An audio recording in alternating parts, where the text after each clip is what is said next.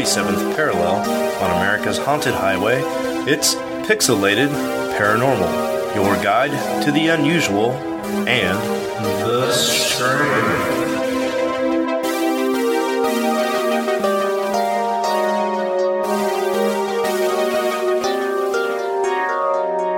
What's up, everybody, and welcome back to Pixelated Paranormal, your guides to the unusual and the strange.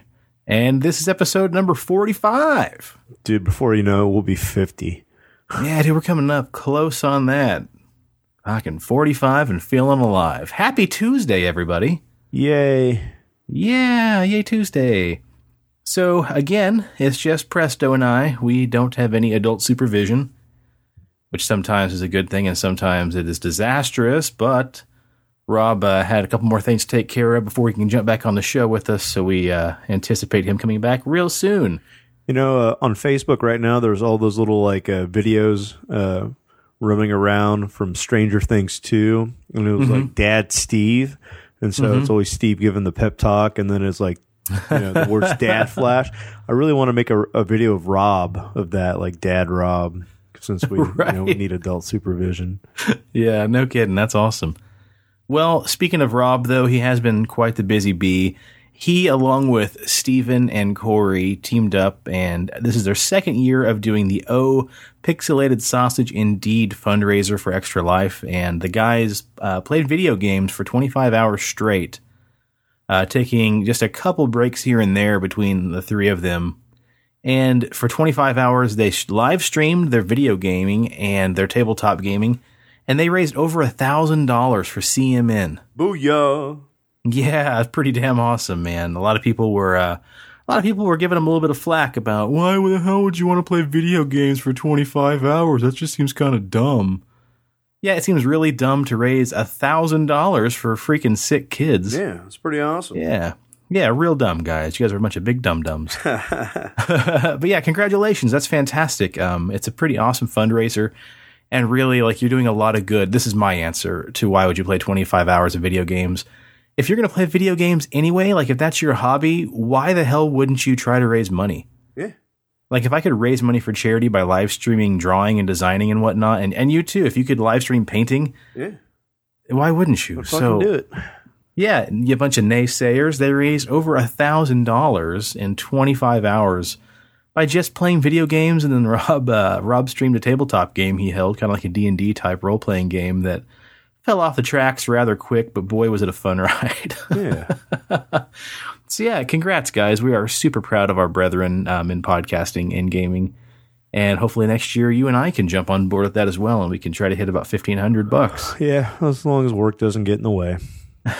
yeah, we'll uh, we'll plan on going to Kentucky next year and joining the guys, or they may have it here, but because of stupid internet rules, we have data caps here. So um, I think the guys used what did they use? A full terabyte Yeah, they used to fuck of, of data. Good God! But I mean, you know, you got cameras and cell phone streaming, and three guys using three video game systems. You're going to use a lot of data in that. So Yeah. we're super proud and uh, yeah, way to go, guys! And hopefully, hopefully, we'll get Rob back on here. It feels like it's been forever, not only since we had Rob, but since we recorded last. Yeah, it has. Does it feel like it's been a long time? I think it's because October we did like Bam Bam, like four shows in October, and Yeah, we recorded like five shows in a row. Now we're just kind Five of back weeks. to every other week, and it's it's like uh, Yeah. it's a long time since I've seen that face and heard that voice. I was getting paranoid uh, today. I was like, I think we missed a week. It just feels so weird. But no, we're we're right on track. This will come out on what the twenty second, twenty third. Gobble gobble, yeah, right before. Oh, I guess it's gonna be like the twenty first, right before Thanksgiving. a couple days before Thanksgiving. So, yeah, happy Thanksgiving, everybody.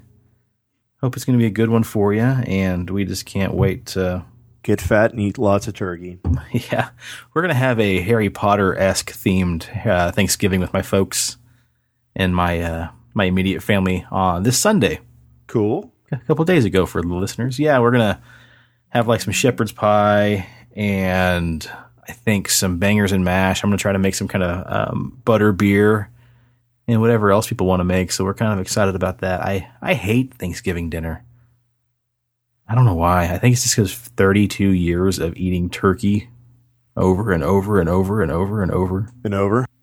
Yeah, and then if you have, you know, uh, a significant other whose family you have to go to separately, it's just it becomes way too much turkey. Yeah. And then Christmas is like right around the corner, and then you got to eat that stuff all over again. Fuck that noise. Yeah. See, we're actually really lucky because um, in my family, we've always celebrated Christmas early. So at least like a week or two early because Uh huh. my uh, grandmother in Augusta, uh, we would do Christmas with her. And then traditionally we would go to my mom's family um, in Emporia on Christmas Day. And uh, so we always had this tradition that you know, my grandmother was cheap and my dad's a cheap bastard. So we would just order pizza. And uh, Nice. So for Christmas, even to this day, we just order a couple pizzas. Everybody eats a Pizza Hut pizza, or, you know, when we had big cheese in Andover, we did a big cheese pizza. And uh, that's how we celebrate Christmas. Yeah, that's cool, man. Yeah. Um, you want to hear a funny story about how I was accidentally racist one time? so, um, back in like high school, like junior or senior year, um, my buddy Josh and my buddy Tim and my other buddy Josh, they're all um, Hispanic. You know, their their grandparents are Hispanic and whatnot, and um, the two Joshes were talking about how they couldn't wait for Thanksgiving because their grandmothers were going to make like chilerianos and quesadillas and enchiladas and all this kind of stuff. And I'm like, huh, I guess if you're Hispanic, you're going to have Mexican food for Thanksgiving. So when I saw my friend Tim the other day, I'm like, I wonder what Tim has for Thanksgiving. Hey, Tim, what are you guys going to have for Thanksgiving? And he just looks at me and he's like, we're going to have fucking turkey like everybody else. and I was like, turkey? And he's like, the fuck can I have turkey for? And I'm like, oh, that was accidentally racist. yeah, it's pretty great. I just assumed because two guys had uh, Mexican food for dinner on Thanksgiving that every person who was from Hispanic descent had to get uh, Mexican food that day. So, well, I suppose we should jump into some news. Did it. All right. So, first up, I found this headline Hundreds of skeletons reportedly found on mysterious Murder Island. Ooh, fuck yeah. and basically, over in Australia, um, an island had been discovered, and it says beneath the sand of the picturesque island chain lies a brutal and bloody past that is still being unearthed today. Scientists are still discovering full skeletons that lay buried in the little known Murder Island almost 400 years after Australia's first and largest mass murder. The mutiny and massacre that occurred on the Dutch sailing ship at Batavia in 19 oh holy crap not long ago 1629 in Australia's bloodiest hmm. shipwreck has recently been discovered. After making her way south, the Batavia ship struck the reef 25 miles off the coast of Western Stern, Australia, near Houtman Abrolhos Islands. Good God. Sorry. that thing is brutal. It's a chain of islands 122 islands long in the Indian Ocean. About 40 people were drowned trying to make their way to land after the ship crashed, but those who survived all swam to a nearby Beacon Island, later named Batavia's Graveyard. Oh, okay, so sorry, Batavia was the ship. Later named Batavia's Graveyard, the ones who survived, however, were in for the worse. As they waited to be rescued, 125 men, William, man, I can't read for shit tonight. 125 men, women, and children were slaughtered by mutineers over the course of three months. Some women were kept alive to be repeatedly raped and tortured. The incident had been likened to a real life Lord of the Flies. One reporter returned to the murder scene years later with archaeologists from Australia and the Netherlands and are currently trying to find out how the victims lived and died. He says, I think it's interesting that the burials over here were all facing the other direction, and I don't really know what that means. We are clearly in a graveyard, but they've all been buried in different ways. Totally Lord of the Flies stuff. Dutch maritime archaeologist Wendy von Dervendorgen said that her work was about to be said her work was about honoring the victims. And blah blah blah stuff that's kind of boring. One thing from this skeleton we found, it's a male individual. The bones are very robust. It's very odd, and it shows that the sand and dirt on the island had the perfect alkalinity levels to preserve human skeletons. So that's kind of cool. 400 years ago, practically, this thing happened, and they're finding bones of bodies that are almost preserved like they died just a few years ago. Yeah. Pretty neat. Um, It's like a time capsule, but of death. yeah, pretty much like a tropical time capsule. Hmm. That's got to be pretty freaky, man, to come across, you know, just out there doing archaeology and come across a, a scene like that, just hundreds of bodies. Here's one, here's two, 20, 30, 50. Holy crap. they just the bodies hit the floor. God. Oh, good job for you. Good job. Well, what you got? What you got for news? Well, if we look up into the sky, it's a bird. Wait, it's a plane. Oh no, it's just the Navy drawing a penis in the sky with an airplane. What? Yeah, Navy officials have confirmed that a giant penis that appeared in the sky over Okanogan County in Washington State on Thursday was indeed drawn by its pilots. Many local residents spotted the phallic skywriting and some posted pictures of it on social media. The Navy apologizes for the irresponsible and immature acts of Lieutenant Commander Leslie Hubble and told Buzz- BuzzFeed News Hubble also confirms that the crew has been grounded for the stunt. We hold our air crews to the highest standards, and we do not find, or we do find this absolutely unacceptable," said the Navy. So looks like the Navy is a cock blocker. Aw, bummer, dude. Bummer, dude. Oh, that's awesome. That's fantastic, man. It just goes to show that penis jokes are funny no matter how prestigious your job. when did that happen? Just recently, in the last couple weeks? Uh, let's see. Let me scroll back. Um, uh, yep, November the sixteenth. So that was yesterday at three o three p.m. That's fantastic. Well, um, it's funny. That's a great. I didn't know you were going to talk about that. That's a great uh, story in relation to my next uh, news story because Preston, it wasn't the airman that actually drew a penis, but instead it was a giant mutant Vladimir Putin with bear claws and eagle's wings soaring through the sky. Oh, Yeah, there is a European artist right now who's on the chopping block for producing what this article calls No Nads Vlad. Bizarre statue of naked Vladimir Putin with bear claws and no testicles could land this sculptor in jail for utter disrespect. what So check this out. Putin. I don't even know what a Putin is. right.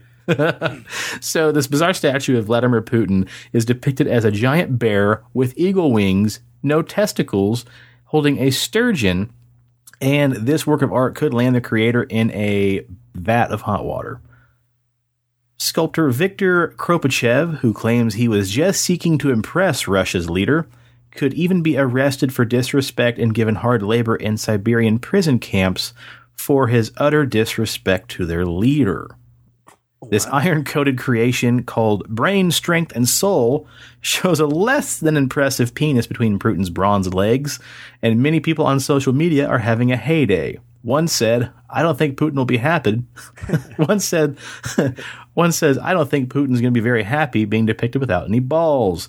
Another outraged social media thruster said, Is this actually legal to cripple the image of the president of Russia in such a way? But uh, this particular statue has been quite the hot topic in Russia after the picture went viral. I mean, don't we do shit like this all the time in the United States and like nobody gets their titties in an uproar? Well, in a sense, yeah, and I'll get to that here in a minute. um, some people are calling the artist um, a criminal and that he should be jailed, with one calling for a sentence of 10 to 15 years for disrespecting Putin. The undaunted Kropachev told the social media that he wanted to be the president, that he wanted to present the statue personally to Putin. He claims the creative work is a symbol of Russia under Putin. It has to do with the body of a bear, his left leg standing on a treading eagle whose wings are on the beast's back. So that doesn't make a whole lot of sense to me what he did there, but hey, you know what?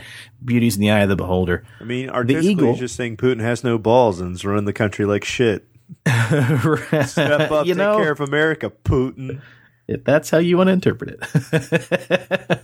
um, the eagle is a symbol of Russia's external enemies, he said. In his paws, the Putin bear holds a sturgeon, a symbol of the region of Astrakhan, where the Volga River flows in the Caspian Sea.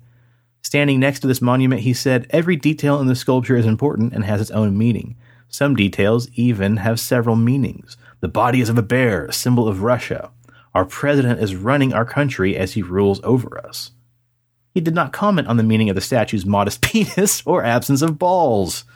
Like he said before, it has many meanings.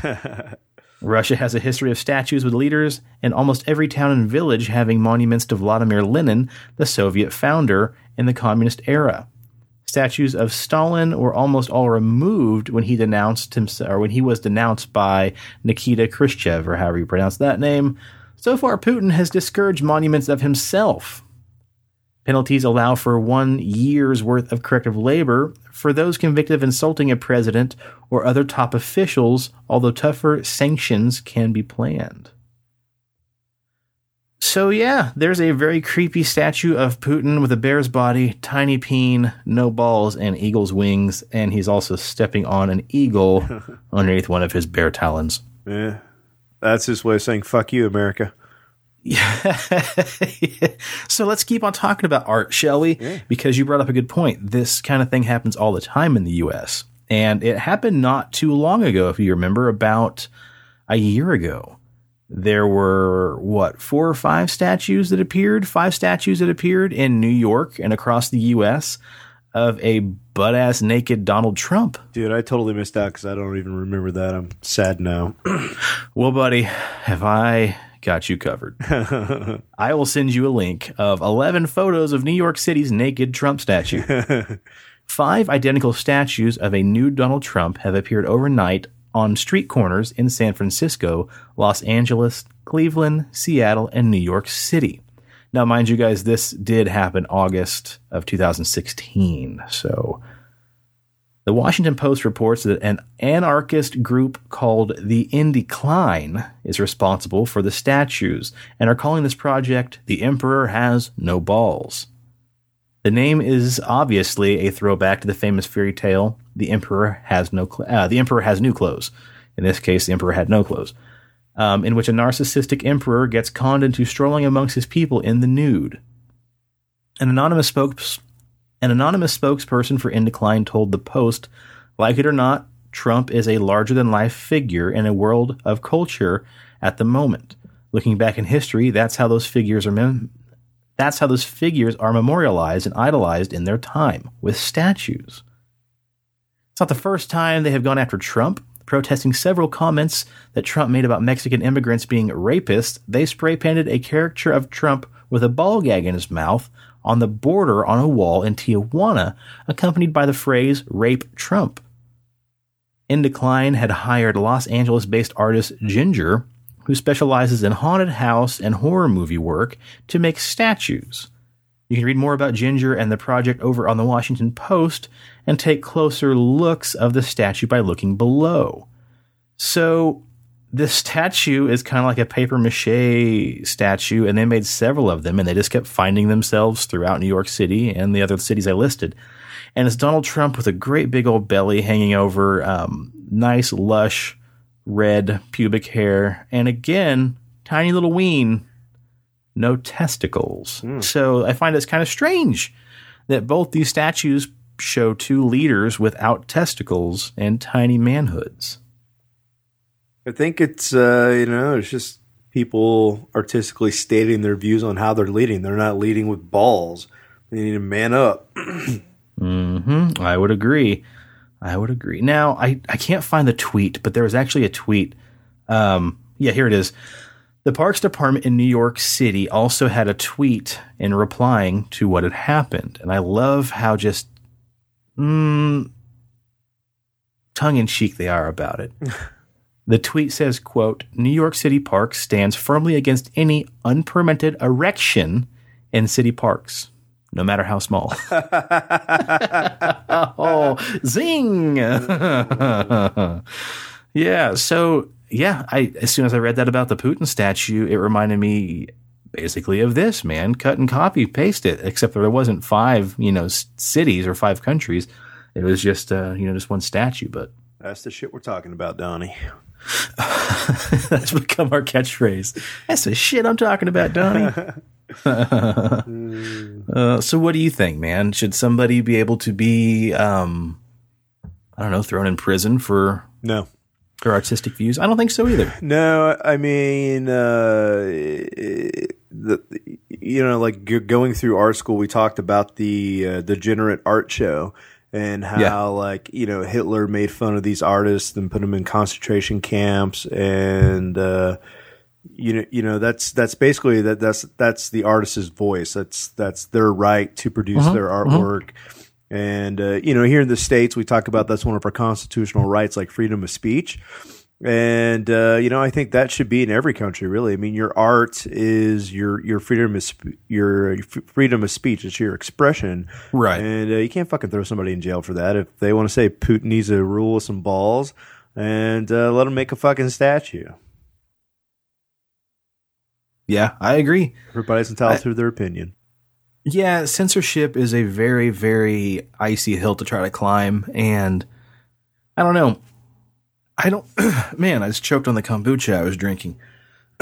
um, I don't think just depicting somebody in a statue, if there's no real like physical threat to the individual, really deserves any kind of jail time. I know it, call them out, slap them on the wrist and say, don't do it again. But jail time, man, there's, there's worse things that could be going on. There were, uh, how many statues or how many um like severed heads Yeah, whenever Trump got elected, you know? They had like different sever- severed heads.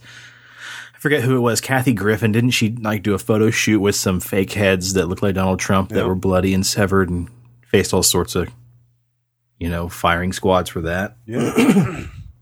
I don't know. It's artistic freedom, and no matter how you slice it, if we had a different president, if Hillary got elected, you'd have the same kind of stuff against her. So I don't know. It just seems kind of silly that we're going to be sitting here splitting hairs over it. I don't think there's anything wrong with it. Nobody said they wanted to cause the guy any harm, so I don't know. Yeah. I mean, it's just like a couple of years ago, uh, somebody uh, did that uh, pencil drawing of Brownback, and it was called The King of Dicks. And dicks all over. Dude, I Yeah, fucking right. find that hilarious. Like, that's great. Yeah, that is pretty good. So, yeah, well, shit, dude. Let's just keep on talking about art some more, shall we? yeah. let's- do Um, we talked a couple episodes ago, several ago, with Rob about like um, performance pieces, and there was a woman he had talked about who allowed people to walk up to her and do whatever they wanted to her body for like however many hours it was. Do you remember talking about something like that? Yeah. So, um, oddly enough, the singularity was in tune because Shayla has been listening to this song a lot lately on uh, Sirius XM, and it's called Uleo, and it's by a band called How I Became the Bomb.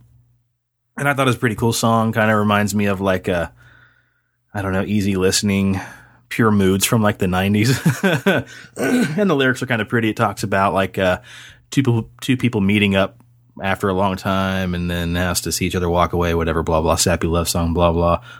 And then we read more about it, and it has to do with um, an artist named Marina Abramovich. Have you heard of her? Performance artist. Nope. Okay, so Maria Abramovich was this performance artist, and people call her kind of like the grandma of performance art, since she had so many pieces that she did of installation slash performance.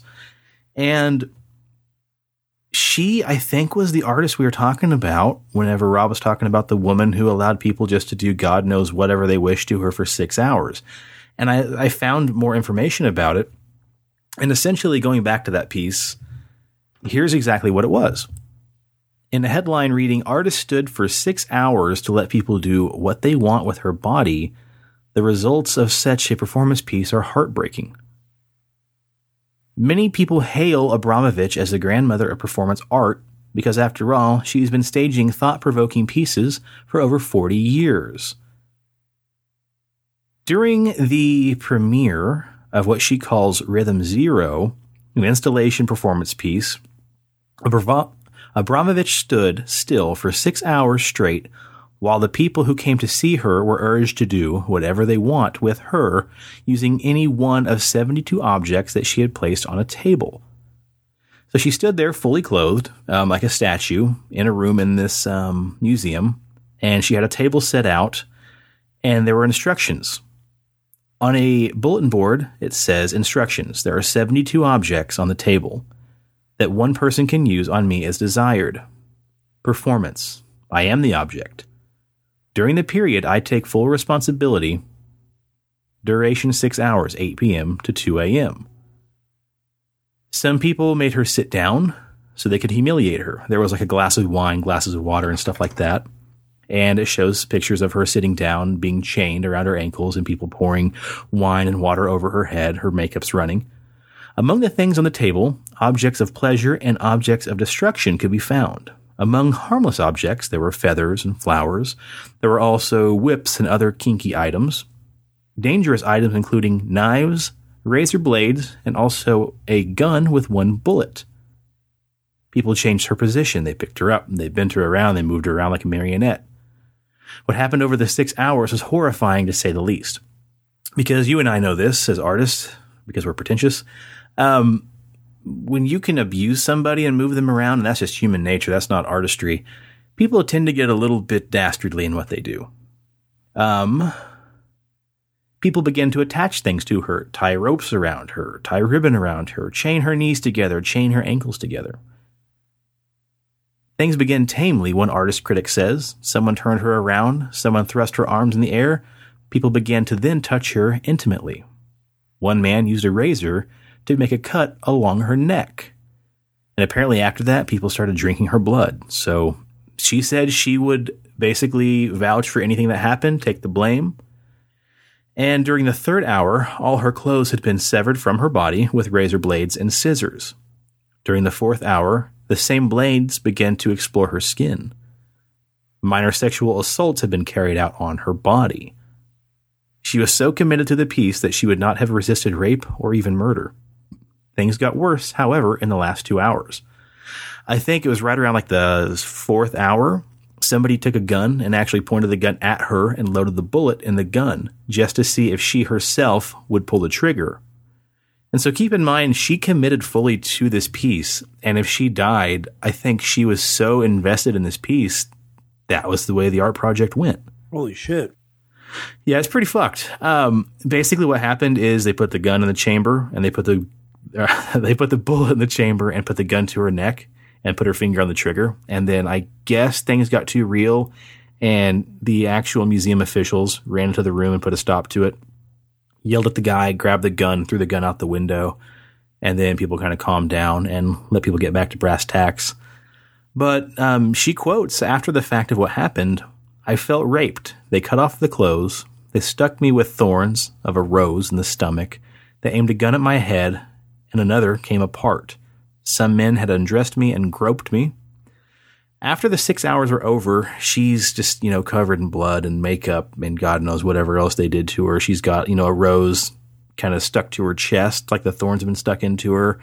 Um, she's just bruised, bloody, kind of gross. And when the six hours are over, she then kind of came back to life and she began walking around the room. And what's interesting about this piece is, you know, performance art, it's all about the emotions of the viewer, not so much as the artist, but the viewer and how people just kind of change and morph. And she said it's very interesting because she observed that people wouldn't look at her. They didn't want the confrontation. The same people who, you know, put their hands, I'm assuming, down her pants. Um, it definitely says that her breasts were groped. Couldn't look at her in the eye all of a sudden because now she's no longer the object. She's the actual, you know, individual, the artist walking around. And she said people couldn't be held accountable or judged for what they did. Some people just had to leave. They ran out of the room as soon as she kind of came back to life. And a lot of people um, basically wanted to forget how they had hurt her and couldn't really live with what they did. So this is pretty creepy. I don't know. I don't know if I could have watched it. I probably would have, but it, it'd be super creepy at the end just to see her pretty much judge everybody for what they did. And she says at the end, this work reveals something terrible about humanity. It shows how fast a person can hurt you um, under favorable circumstances. It shows how easy it would be to dehumanize a person who does not fight, who does not fight back or defend him or herself. It shows that if he provides the stage, the majority of normal people apparently can become truly violent. So I think that's a little bit more in depth of what happened for that performance piece that um, that Rob was talking about that time. So I think I'm pretty sure that she's still active. But let me let me get back to what I was getting at here with that song too. Um, Rhythm Zero happened in 1974, so she was kind of you know getting her stride and becoming very popular and hitting a lot of thought provoking nerves. Um, a couple years later, after moving to Amsterdam, she met up with this other performance artist from Germany named, I think it's Yue or Yue Laspian or Lesapian. And he just goes by a single name of Ulay. And they decided to work together. So they moved in together. They started doing different collaborations.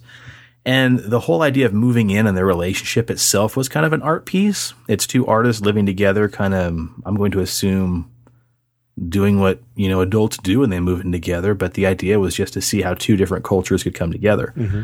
So I'll, I'll kind of skip a lot of this here and just say you should check it out. Um, listeners, Marina Abramović and Ulay, look him up. It's some pretty cool stuff. But after living together for several, several years, um, as you know, a lot of relationships go, things kind of had their high notes and their low notes. And in the end, they both decided, I think around 1988, um, things were getting really tense and they decided they should probably end things and just kind of call a halt to the spiritual journey that they were having. So, as one last performance piece, because they'd been through so much, and definitely do look this up, especially you, Preston. There's some pretty awesome stuff they did together, really thought provoking stuff. Um, they decided to have one last performance, and they were going to walk across the entire Great Wall of China in a last piece they called Lovers. They each started at one opposite end, meeting in the middle. One of them started, it says, um, at the Gobi Desert, and the other from the Yellow Sea, and they just walked and walked and walked. And I think that's kind of cool because it's thought provoking. You have that much time to sit there and think about what you're going to do in the whole relationship, and you probably have highs and lows, and maybe we shouldn't do this, maybe we should do this, and on and on and on. And then, of course, you guys have both committed to this project, so when you get to the end, there's no backing out. So um, they come together, and I believe there was, you know, a embrace, so to speak, and then they're gone. They don't see each other. That was in 1988. So, what the hell has Sean been rambling about? You probably ask yourself. Yes, I am. Uh huh. How does this come full circle? All this and more on the next episode. No. um, so it comes back to that song, Uleo. This song by this band called How I Became the Bomb pretty much depicts the next performance piece these two had together. So, what's really badass is this music video kind of depicts the next performance piece that the two artists did together, unbeknownst to Marina. In 2010, as part of her MoMA retrospective, Museum of Modern Art, the artist is present. Marina shared one single 60 second, minute long silence with each stranger who opted to sit in front of her. So, yeah, she sits there in this chair, and you could walk up in front of her and sit down.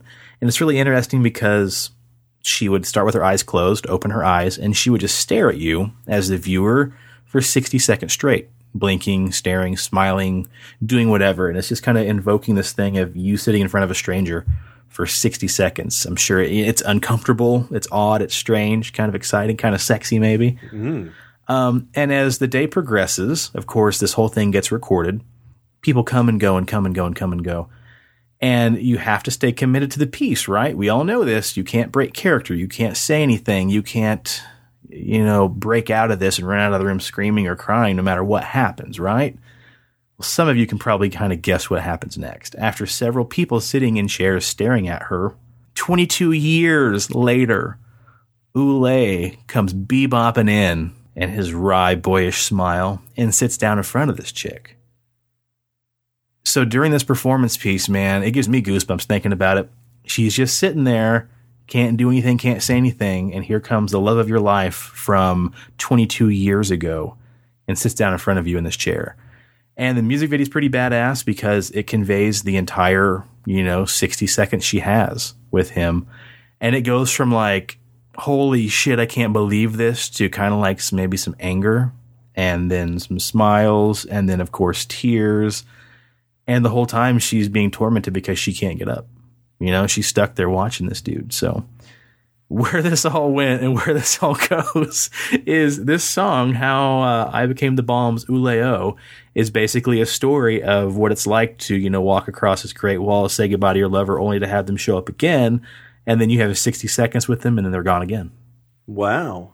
So that may have been a bit of a ramble, but I hope people got what I was getting at here. But yeah, pretty badass. Mm. Check it out. How I Became the Bomb, Ule O. Watch the music video, folks, because it tells you kind of the whole story. And it's super cool, man. As an artist, I love performance, I love installations, and that was kind of cool to see. Yeah, yeah. Well, I've got more art talk because why not just have a whole half hour dedicated to art? Yeah. No, this one's pretty easy. Um, recently, a grasshopper has been discovered that had been stuck in one of Van Gogh's paintings, and it's been there for 128 years. Really? Yeah, dude. Um, more than a century ago, a grasshopper found its way into art immortality. The insect has been discovered recently in Van Gogh's 19, oh, again, time travel, 1889 painting Olive Trees by an official at the Nelson Atkins Museum of Art in Kansas City, Missouri. Whoop, whoop. As a part of a research project to examine 104 paintings, Mary Schafer, the museum's paintings conservator, noticed under magnification that there was an odd looking insect in the lower foreground of the landscape of the painting olive trees that has not been visible not been visible to the naked eye. And a close up shows you a grasshopper. A gum grasshopper. And you and I know, I mean, it's not unusual to find weird shit in paintings, especially like Pollock, man. They were like cigarette butts and ash and Yeah. everything else in his paintings, man. Spit, blood, blood, everything else.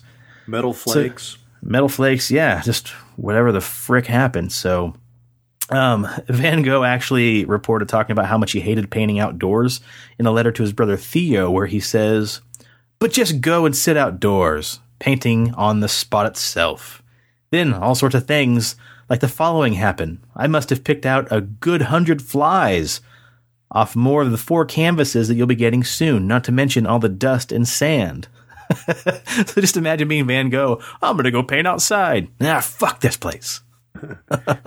Leaves and everything Fuck else. the outdoors. Yeah, that's why I paint rooms of dying sunflowers. yeah, it's kind of cool, man. Like they said, it's not unusual for stuff like that to happen, but I think it'd be cool just to be sitting there, like doing this investigative work, and then all of a sudden you're like, wait, what the hell's that? It's a grasshopper. Wee, wee, wee. Uh, that makes it like what, 100 and, 120 years old? 100 128 years old. Yeah, Fuck. 128 year old. Mummified grasshopper. Yeah, no kidding. Okay, so next up on Art Talk, and this will probably be our last thing to talk about with art, I assume. This was pretty sweet, and I'm going to start posting links in our actual Facebook page. I say it a hundred times. I'm going to start actually posting links to things uh, that we talk about. Artist uses a Ouija board and vinyl records to create dark surrealist art. Did you check out the, I what I sent you? Oh, that was Isn't fucking, awesome neat? shit. So, Yeah, so it turns out Ouija boards do more than just contact the dead. Describing himself as an artist who specializes in dark surrealism and pop surrealism, New Zealander Carl Ingram's most unique series is most definitely fitting that bill. What this dude does, basically, is spins a vinyl record covered in paint on a Ouija board and sets that on top a fidget spinner. so, yeah, I mean, it makes sense that fidget spinner is going to spin like, you know, the day is long. Yeah. Um, he he balances a Ouija board on a fidget spinner and then puts a um, a record on it and then just squirts paint on that. You know, Pollock style. Spins that puppy and makes these really cool centrifugal kind of tie dyed, droopy, drippy uh, paintings. And once that's done, he then pulls it off, lets it dry, and then uses other paint and other secret ingredients. He says and kind of enhances some of the drips and drops and makes this these super trippy, surreal. I don't know. Like weird eyeball creatures and Yeah, yeah. skulls and like electricity storms and eyeballs and trees and everything else. It's freaking like straight out of 1980s heavy metal magazine. Pretty fucking rad. Yeah, it's it's really badass. We'll post uh, the pictures online on our Facebook page of this. But yeah, it's super cool, man. There's a video in here and of what he does and everything else. So I would totally love to check this out. But at first I thought there's no way this dude makes these badass paintings just by spinning shit and squirting paint on it. And then watching the video, it shows, you know, he he spins it and gets that kind of like tie dyed effect background, and then he goes in and kind of paints and enhances the already the shapes that are already present. He enhances those and makes actual, you know, surreal paintings out of it. So some pretty badass stuff. Really, really surreal. I'd love to have it. I'm sure they're probably a pretty penny, but uh, Yeah. I don't know. Maybe Orlando, maybe Landon has seen this before over there in New Zealand. Shout out to Landon. Yeah. Uh, all right. Well, what, do we, what do we what do we call our uh, our, our uh, New Zealand brethren? Kiwis. Is that the- Kiwis. Kiwis. Yeah, yay, Kiwis. Well, I think that's enough of uh, this installation of art talk. We'll get back into uh, what we came to talk about. And the last news story I wanted to talk about will kind of lead us into our main stories in a way.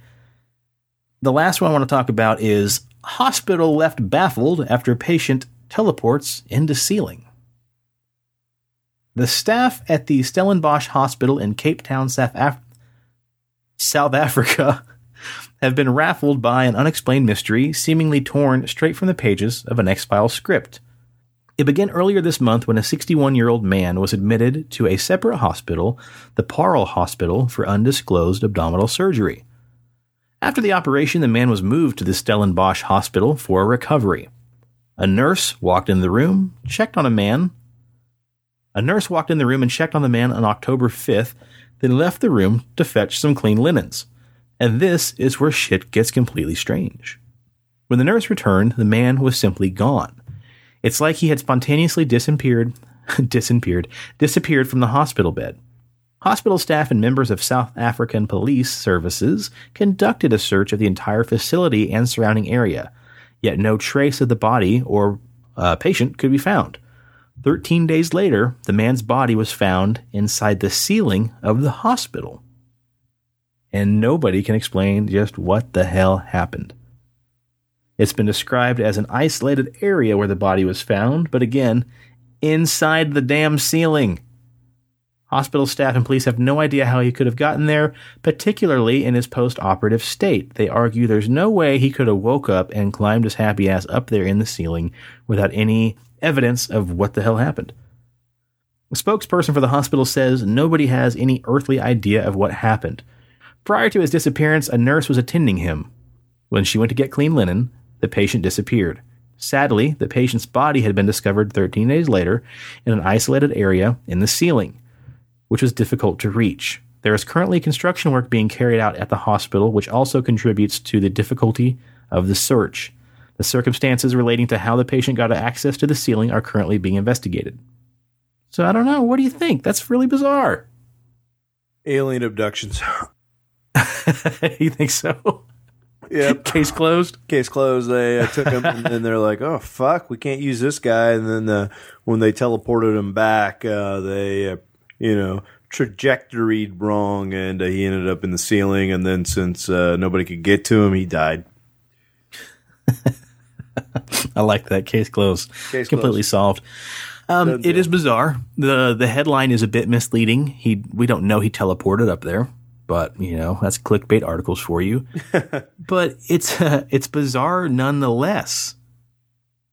Super fucking strange. I don't know. We just watched an episode of The Good Doctor where a guy went in there with heart problems and he got spooked and didn't want to live, so he just took off and hid himself in the basement of the hospital because he wanted to die. So I mean, let's not rule that out that maybe he woke up and thought, fuck, I didn't want to live anymore. Just let me go. And he crawled his happy ass up in the ceiling. But still, that's really bizarre Hello, bizarre. that nobody could find him. Yeah, super wicked odd.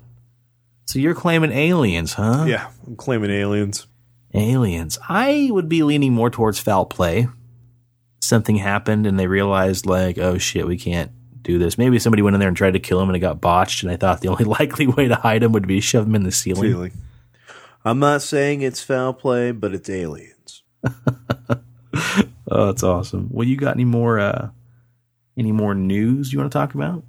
No, the only other thing, like news wise, is I didn't read the article because I couldn't find it after somebody talked about it. Uh-huh. But somebody was bitching about how there's been like this increase of caterpillars all over the fucking place. Like everywhere you turn, there's like caterpillars, caterpillars, caterpillars. And I was just like, dude, this is fucking retarded. Who the fuck cares about caterpillars? But for the last two nights, every single time we come home and we turn on the TV, like just four or five caterpillars are crawling across the carpet. Like I don't know where the fuck these fucking things are coming from, but they're all over the fucking place. So Yeah. I- Okay, what color are they? they're black. Are they fuzzy at all or are they more like centipedes? Oh no, they're fu- I mean they're they're fuzzy. They're like They're na- fu- they're like dark brown, nasty looking fuzzy caterpillars. Really? Okay. They're That's all- bizarre. They're all over the fucking place. So when we first moved to Wichita, um, we had an issue when we first moved into our house of these like two inch long, like centipedes we kept finding in the house, like mostly in the laundry room because it was ground level. But as the winter progressed, you'd find them like three or four feet inside the door, crawling across the carpet. And I asked a um, an exterminator. I said, "Hey, man, have you had any issues with like these damn like centipedes?" And he's like, "Oh yeah, the red ones." And I'm like, "Yeah, they're like a reddish brown." And he's like, "They're not really harmful." He's like, "You wouldn't want your pet to eat too many of them." And and the way we really noticed them was our cat would be like, you know, stalking them through the house. Um, but he said basically unofficially, there's always like a bug of the year. And like every winter or summer, there's like a bug that's just going to be worse than others. And I remember back in El Dorado, there used to be like hordes, literally hordes of fucking crickets in the summertime off and on. They'd be so bad, like you'd pull up to QuikTrip to get gas, and there'd be like two or three feet of them like piled up against any surface, like any vertical surface. It was disgusting. So yeah, that was like the bug of the year, so to speak, because he said, yeah, people are reporting all over Wichita these little brown centipede worm things crawling through their houses and outside. And then um, I know a couple summers ago, I got really wigged out because I took the dog out, and on my way back up to the front door, a cockroach flew across and like landed on the uh, the screen door. And you and I talked about that a bit too because you had that issue as well. And I complete, I mean, we, we both freaked out because it's like fucking cockroaches, no thanks. And come to find out, they weren't German cockroaches. They were like what somebody called the blondie that I was talking to, but they're like a light brown um, roach, and they're like American roaches, and they live in like your trees, and they're attracted to light. So whenever you turn your porch light on, they'd come flying at your house. And through other, you know, again talking to um, uh, exterminators, they said they're not, they're a non-invasive, non invading bug basically so they won't like come into your house and multiply like german cockroaches will and he's like yeah they're just going to be really bad this summer because that's kind of like the the one bug that survived the summer and it was just really really shitty and i know like there's been summers before where we've had those um i forget what they're called japanese beetles they look like ladybugs Mm-hmm. Yeah, yeah. but there's no spots and i had two or three of those on my front porch the uh, other day when i came home from work but i don't know those caterpillars I, I know think the- they should have turned into fucking butterflies already. Like, what the fuck? Yeah, I, I know the old wise tale in the Farmer's Almanac said like, if you notice an abundance of black woolly uh, caterpillars, woolly boogers, some people call them, Yeah. um, it's going to be a very cold winter. Ah, fuck. I want a cold winter, dude. Yeah, that's that's really bizarre, man. I haven't seen any of those. I, I just saw the little ladybug, the oriental ro- uh, oriental beetles or whatever they call them, Japanese beetles. But Well, be on the lookout. yeah, I'll keep an eye out for them. Yeah, I noticed this year I didn't see very many orb weavers, those golden and black spiders. So You know, I miss cicadas. I, I like a, a good summer where you got a bunch of them fucking cicadas. Yeah, yeah, I heard quite a few of those this summer. Man, it's already been 52 minutes of recording time, and we we haven't even got into the actual. Like, listen to us, just a couple, just a couple girls, just girl talking. Hmm. Okay, so disappearing bodies led us kind of into one of our two main topics tonight. We're going to talk about different phenomenon, and the first thing I wanted to talk about, um, sparked by that, was the DOP phenomenon or the Doppler effect, and what that is is the disappearing object phenomenon or DOP. And I've heard other podcasts talk about it, and I always thought it was kind of a cool deal because there's so many different avenues you can kind of use to explain what happened. We'll get into that um, a little bit as we talk about this, but I thought it was really cool, but I didn't really give two shits about it until it happened to me, and I'll explain that um, a little bit later. But essentially, what this is is a phenomenon where shit disappears. Case closed. Next. Done deal. Next. Yeah. Stamp so, it. okay, uh, without telling the stories, ha- have you had that happen before you at all? Yeah, actually, uh, Or, or tell tell us about it. Who cares? Whatever. um, so my uh, my dad gave me this ring that uh, my grandmother had, uh, you know, bought for him, and Mm-hmm. I've had this ring for like almost three years now. Mhm. And just the other day, I can't find it. Anywhere. It's just like it's fucking disappeared. I have no idea. And it's one of those rings where like my fingers are really fat like sausages, so like when they're on, they're on, and so I have to like really like use soap to get them off. Uh huh. I have no idea where the fuck this ring went. Yeah. Okay. So, and we can describe that easy. We can completely debunk the idea of disappearing phenomenon simply as forgetfulness or a kid or a pickpocket or a drunken evening of, you know, disrobing and taking off your jewelry, right? Case closed. But it's not really that simple when you get down into it. And I'm going to do it differently. I'm going to tell my story in two parts.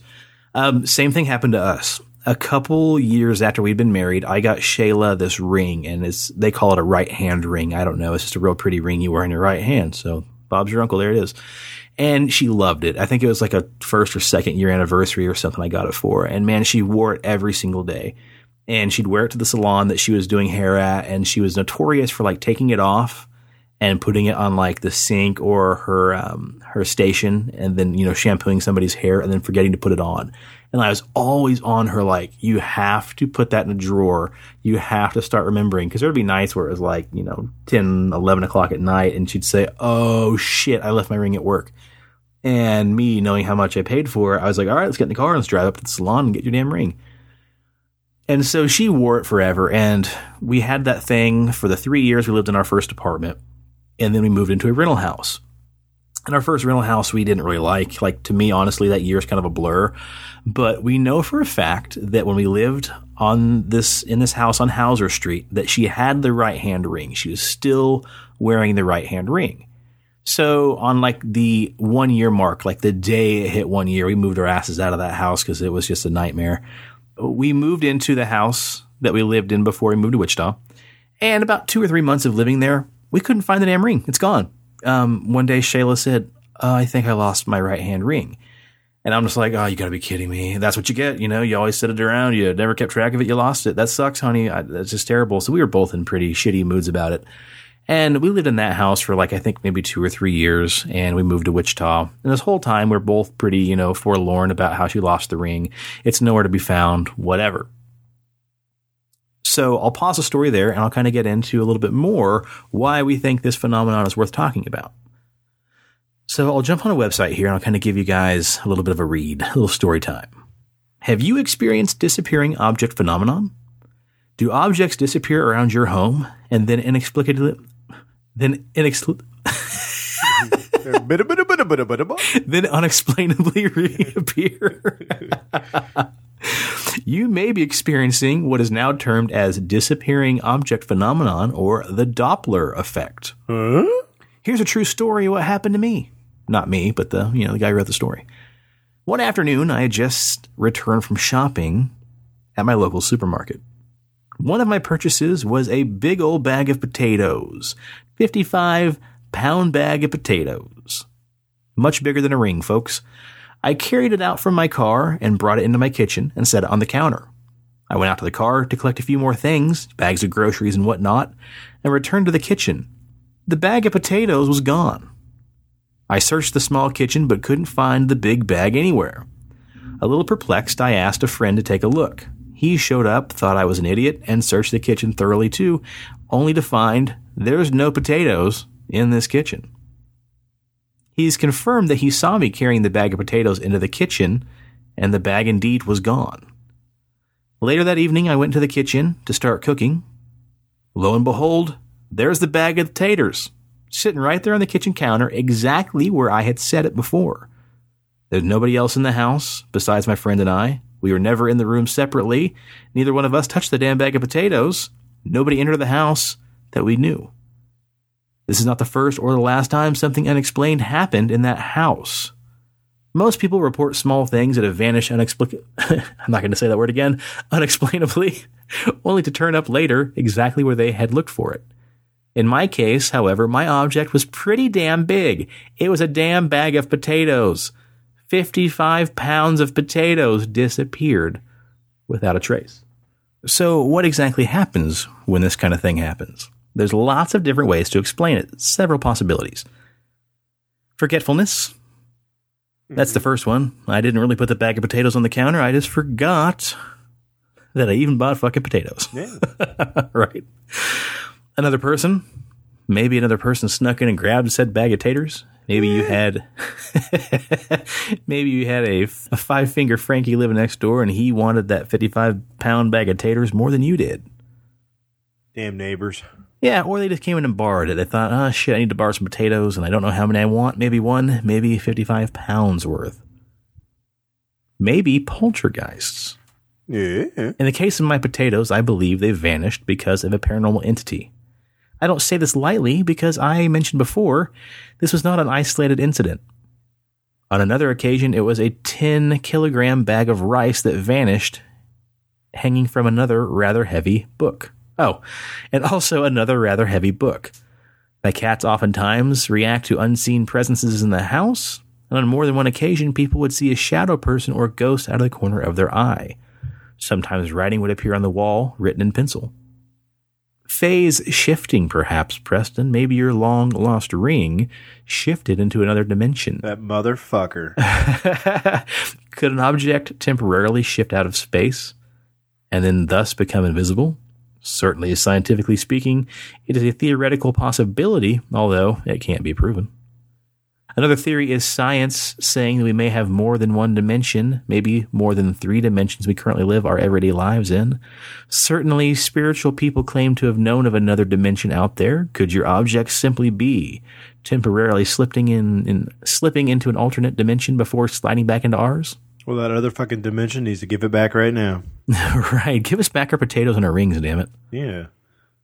Or perchance, it could be something more diabolical, Preston. Perhaps it be the little people, Ooh. the wee folk. Fucking wee fo- fucking midgets. Well, I wouldn't say it was midgets, Preston, or little people. Fucking It's- dwarfs. It's the other little people, the mischievous tricksters, or perchance the elves. In many cultures around the world, there is a belief that little people may be responsible. It could be fairies from Europe. It could be these fairies being blamed for taking things which do not belong to them. Could such creatures really exist in some form or another? One time, much like the potato episode, I had a 10 kilogram bag of rice vanish. I was in a rush that day and I was irritated that I could not find the bag of rice. I walked out of the kitchen, stood with my back to the door, and shouted, Stop playing games with me. I'm in a rush, and I'd appreciate it if you'd put the bag of rice back now. I turned around, went back in the kitchen. Lo and behold, the bag of rice was sitting exactly where I'd put it before. Was it one of the wee folk? Was it an elf who stole my beloved rice? Whatever the reason for objects that vanish and reappear, it has happened nearly to everybody. Could the reason be simply mundane forgetfulness?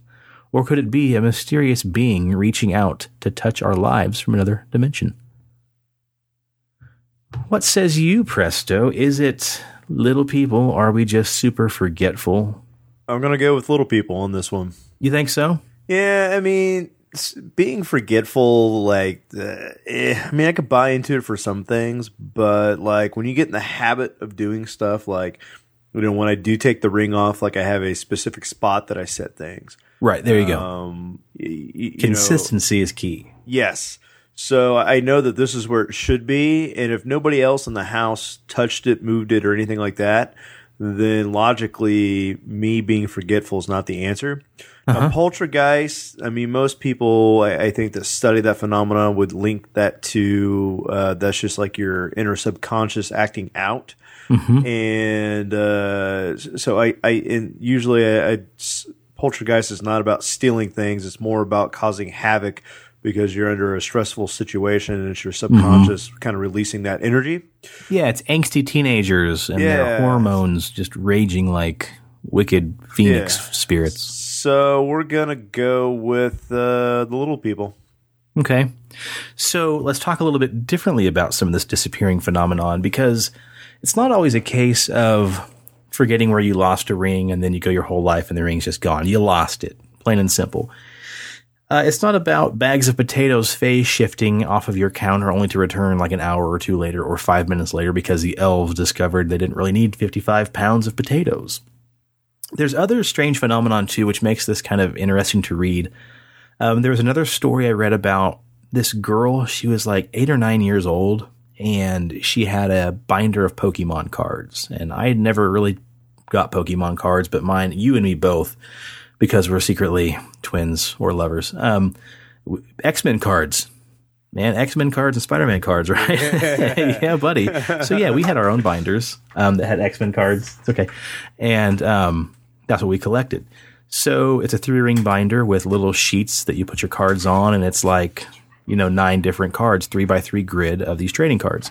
So this girl was eight years old, and she lost her beloved Pokemon binder. Couldn't find it anywhere, and she is just gutted, just torn apart. She can't find it. They moved from one house to another, and that's how things get lost. That's how mm-hmm. our ring got lost. We moved, and it probably got dropped on a street or thrown away or whatever, and we'll never find it again, whatever. So the girl's really uh, upset. The parents go back to the old house. They search the trash. They go through the rubbish, everything else. They cannot find this girl's beloved binder of Pokemon cards.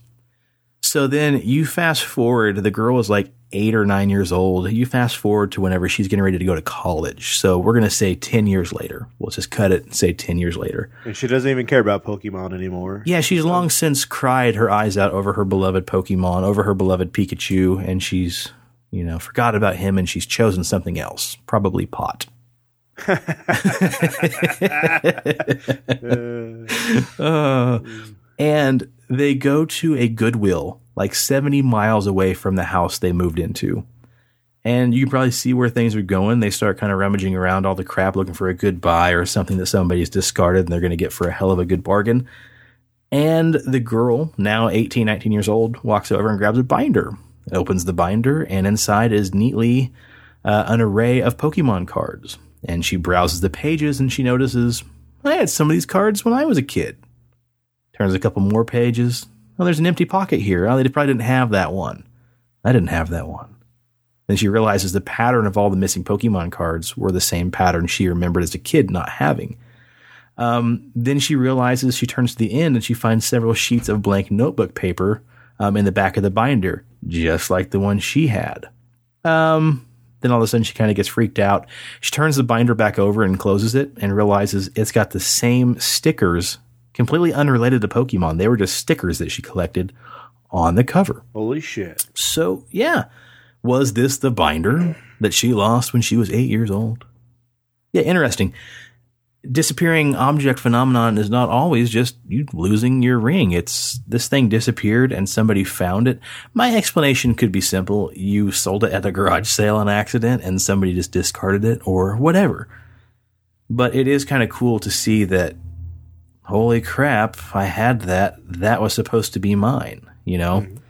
But things get even stranger too. Um, there was a story of a woman who had a ring and she was in her bedroom and she takes the ring off, puts it on her nightstand, and she goes to put lotion on her hands.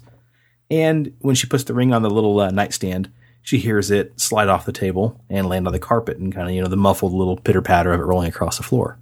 So she puts the lotion on her hands, gets down on her hands and knees, and the ring's gone nowhere to be seen. She freaks out. She has her husband um, go look in the air conditioning vent, everything, high and low, vacuum, nothing, look everywhere, tear the room apart, nothing there. She even said she went as far as to like dismantle the bed, thinking maybe it fell between like the cushion and the bed frame. It's just fucking gone. The ring has disappeared. She was committed at that point. Yeah, right, right. Yeah, yeah, yeah. She wanted out of the damn wedding ring. And so months go by, um, chaos ensues, arguments, fights, everything. Um, they both kiss and make up, and she's just decided I lost my wedding ring. You know, I'm not the only one who does it. And then, like six months down the road, when she's kind of like changing out burnt out light bulbs, the light bulb in her bedroom burns out when she turns the light on. So she turns it off. She goes to the utility closet, gets her box of light bulbs, and she um, has an old school style of light to where you have to kind of like undo a little washer and then pull the light fixture cover down, like a little glass bowl. Mm-hmm. And when she pulls the glass bowl down, she unscrews the old light bulb, puts a new light bulb in, and when she looks down to look at like the dead flies and whatnot in this bowl, this globe, her wedding ring is inside the globe of her bedroom light. Hmm. So somehow she dropped the ring on the carpet and it teleported into the globe of her bedroom light. Maybe she has super bouncy carpet. And when it hit the carpet, it was like, ring, right. bounced right up into the light. That goes into the idea of interdimensional tricksters. And that is the way a lot of people describe some of the phenomenon. because it's very common for this thing to happen. In this case, she lost a ring and it ended up in a place it couldn't have possibly been. Theoretically, you couldn't have gotten the ring in there. Um, if I remember right, the actual globe was one that screwed all the way up to a fixture. Like there was no opening. So it's not like some of those, just kind of like a, a, glass plate that you could throw stuff, right. you know, up into. Um, it was just simply, I mean, you couldn't have got it in there unless her husband's being an asshole and trying to be funny and puts it in there to, you know, serves her right for losing your ring. But there's been other weird occurrences where um, some of these are kind of cool.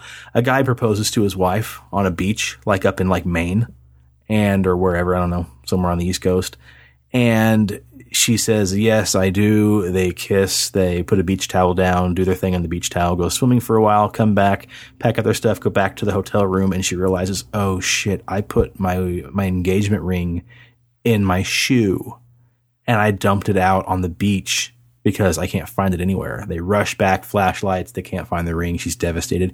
He's devastated and the ring has an, uh, an engraving inside of it, like a very special, unique um, sentence to her, you know, one of their their sayings or whatever.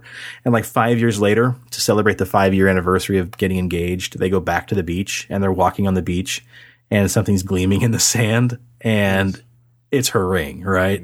It's her damn ring, and she's like, "Holy shit! There's no way." She picks it up. Yep, it's got the engraving. It's got the saying engraved inside of it and it's got minor, you know, weather wear and tear on it, but it is her mother flipping ring. So that's pretty outstanding. Um, another one I came across that was a lot of fun was a dude was, fi- and taken with a grain of salt, folks. You know, the internet these days, it could be a total lie, but I'd like to think maybe they're real. It's funner that way. You are fake news. fake. Wrong. Um, a dude's a fisherman, right? And he's like noodling or whatever. That just sounds disgusting. Um, he's fishing and he goes to get this big fish, like a bass or a trout or something like that, um, off of his his line.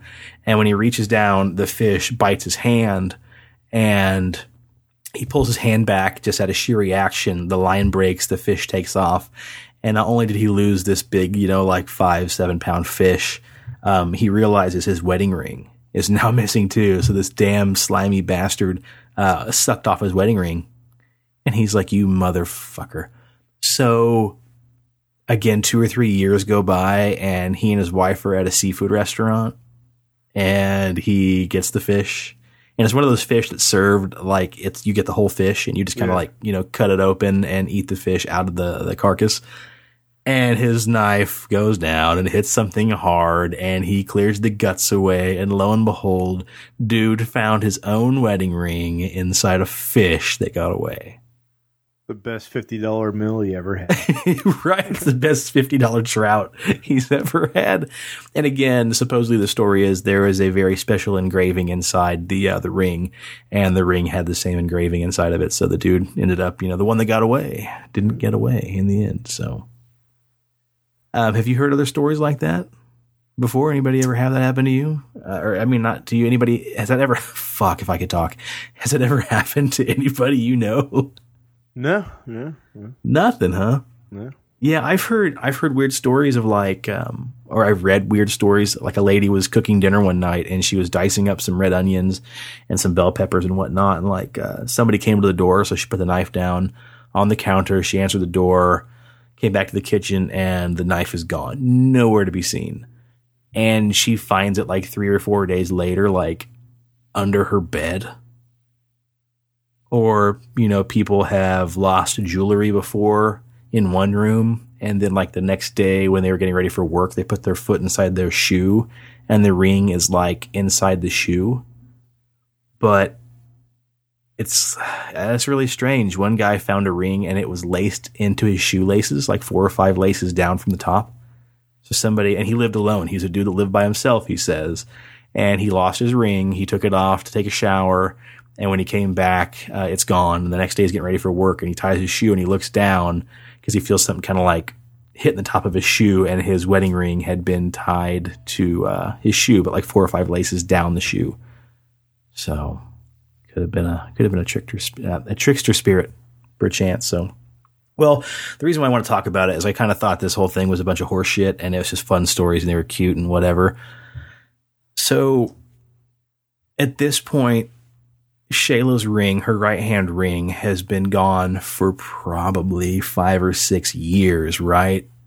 Um, we're still both a little bit upset about it, still bummed out it's gone. Um, one day, probably six months ago, we had just gotten back. I think we just got back from Florida.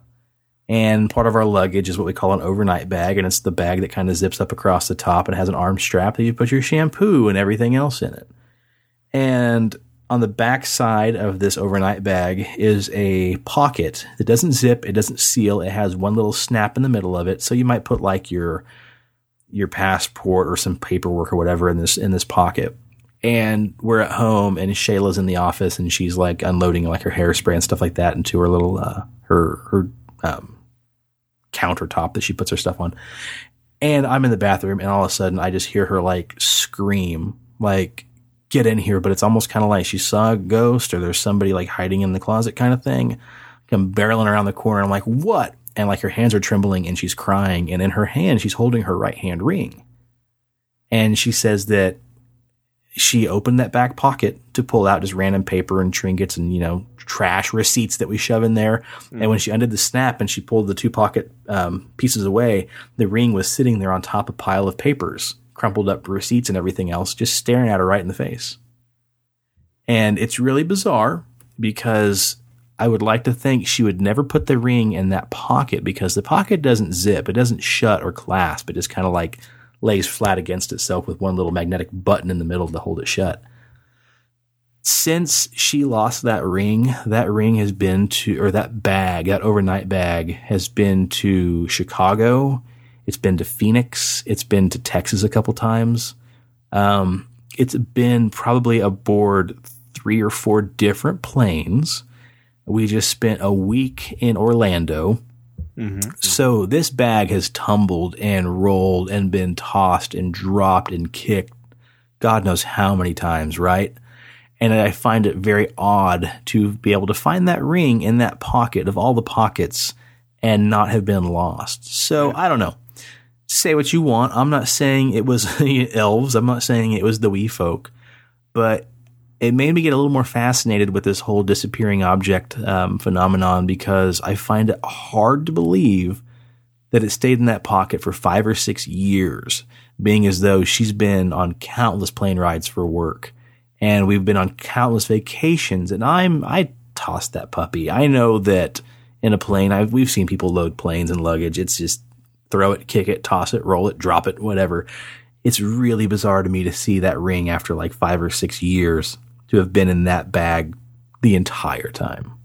Mm-hmm, mm-hmm. So there you go. Maybe not paranormal, maybe paranormal. Look it up sometime. Paranormal. You're gonna go paranormal. Look it up sometime. Um, get into it.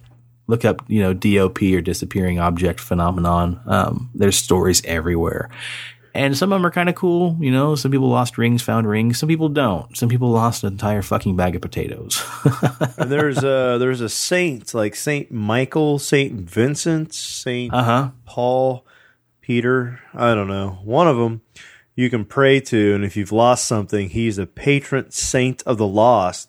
And uh, if you give him a little prayer and uh, say, "Hey, buddy, help me find my shit," uh-huh. uh, he'll return it to you here's a funny story about that. Um, I was talking to a woman the other day because um, she's one of our listeners. She's local, and she's like, "So hey, what are you guys going to talk about?" And I'm like, "Well, we're not going to really be hitting like ghost stories and aliens on this next episode, but we want to talk a little bit about DOPs." And she's like, "What's DOPs?" It sounds kind of like a sexual thing. and I'm like, "No, what it is is you know you lose something and you find it later in a weird place." And she said that her ex husband used to be a truck driver, and he was also a pretty religious gentleman and he had a ring that he loved, like his dad gave it to him or his grandpa gave it to him, and he always wore it. And he had a tire blowout on his semi. So he got down on his hands and knees and he took his jewelry off because this ring was particularly large and it was yeah. kind of constricting. So he took the ring off and he changed the tire and he got back in his truck and he drove like 200 miles down the highway. And like most of us do, like I know my wedding ring when I'm just kind of like not thinking about it. Sometimes I'll reach down with my thumb just to feel if it's there and he had a certain like movement he did, like a nervous twitch, twitch, tick, and he noticed, oh shit, my fucking ring's gone. And this has been like two or three days later. And so he supposedly closed his eyes and made a little prayer to the saint that you're talking about, drove back, and his ring was laying right there on the highway. So I don't know. Mm, eh, eh, you know, it's got 200 miles away. The next day, plenty of vehicles have driven by. And she swears this happened to him twice. He actually lost the ring and didn't realize it for like three or four days one time. And he remembered, oh, it must have fell off when I was changing that tire. And she said he was notorious for like remembering mile markers of where he was at. It was just kind of like a thing he did. And, um, yeah, he went back like three or four days later, and the ring was laying right there on the side of the highway. So right there. Yeah, but she Damn. said, yeah. Um, I kind of, I was like, that's not quite what we're talking about, losing stuff and praying to find it, but that is a cool story. I'll include it in there. Yeah. Um, so it's funny you mentioned that about the saint because yeah, I forget what saint it was too, but he was a bit of a Catholic boy, and um, yeah, prayed to the guy and found it. So so yeah, I don't know. Um, kind of cool stuff. Look it up, guys. Check it out. It might be worth your while, or you might think it's just dumb and somebody put a ring in luggage, and where I'm an idiot for thinking it's kind of cool. So, yeah, man, look at us. Well, let's uh, let's jump into the last little bit here. You want to talk about? Yeah. So I, I, believe it was last episode that we were talking about the daemon. Um, you know, we, we brought up that news article about, you know, how like alcohol can bring out that inner self or whatever it is. So, you know, you made that joke like, you know, Gary's a Gary's an asshole when he drinks and well, you know, maybe not, yeah, not so much because drunk Gary's the asshole, because Gary himself, like the higher Gary, is uh-huh. an asshole, and that's you know that's what uh, the alcohol lowers uh, that inhibition or lowers the the con or lowers that filter enough that that higher self can come through. Mm-hmm. And uh, so I, I, was was like, man, I, I, really want to talk about the the idea of the daemon or that higher self who's in control. And uh, was uh, doing some you know Google searches for daemon and stories, and, and uh, daemon is the old spelling for the word demon. And so, of course, you know, I didn't get shit out of Google but I remember that uh, somebody had li- or linked the idea of the daemon to the third man effect. So I, I looked up the third man. Now, uh, the first report of a third man effect came from uh, Sir Ernest Shackleton mm-hmm. in his book called The South. And it describes his belief that an incorporeal being joined him and two others during the final leg of their journey Shackleton wrote during the long and uh, racking march of 36 hours over the untamed mountains and glaciers of South Georgia, which is in Antarctica. Mm-hmm. It seemed to me often that we were four, not three. His admission resulted in other survivors of extreme hardship coming forward and sharing similar experiences. Now, the reason why they call it the third man uh, effect or the third man factor was a T.S. Eliot wrote a poem called The Waste Land, and he actually used that that term, uh, the third, and uh, he, the, the, the the poem writes, you know, I am the third, not the fourth, and so it just kind of got that phrase, the third man effect. Oh, okay, yeah, because I used to always think it was called the third man effect. Like a man effect, the the third man effect, but no, it's yeah. like the third man effect. Right. Okay, yeah.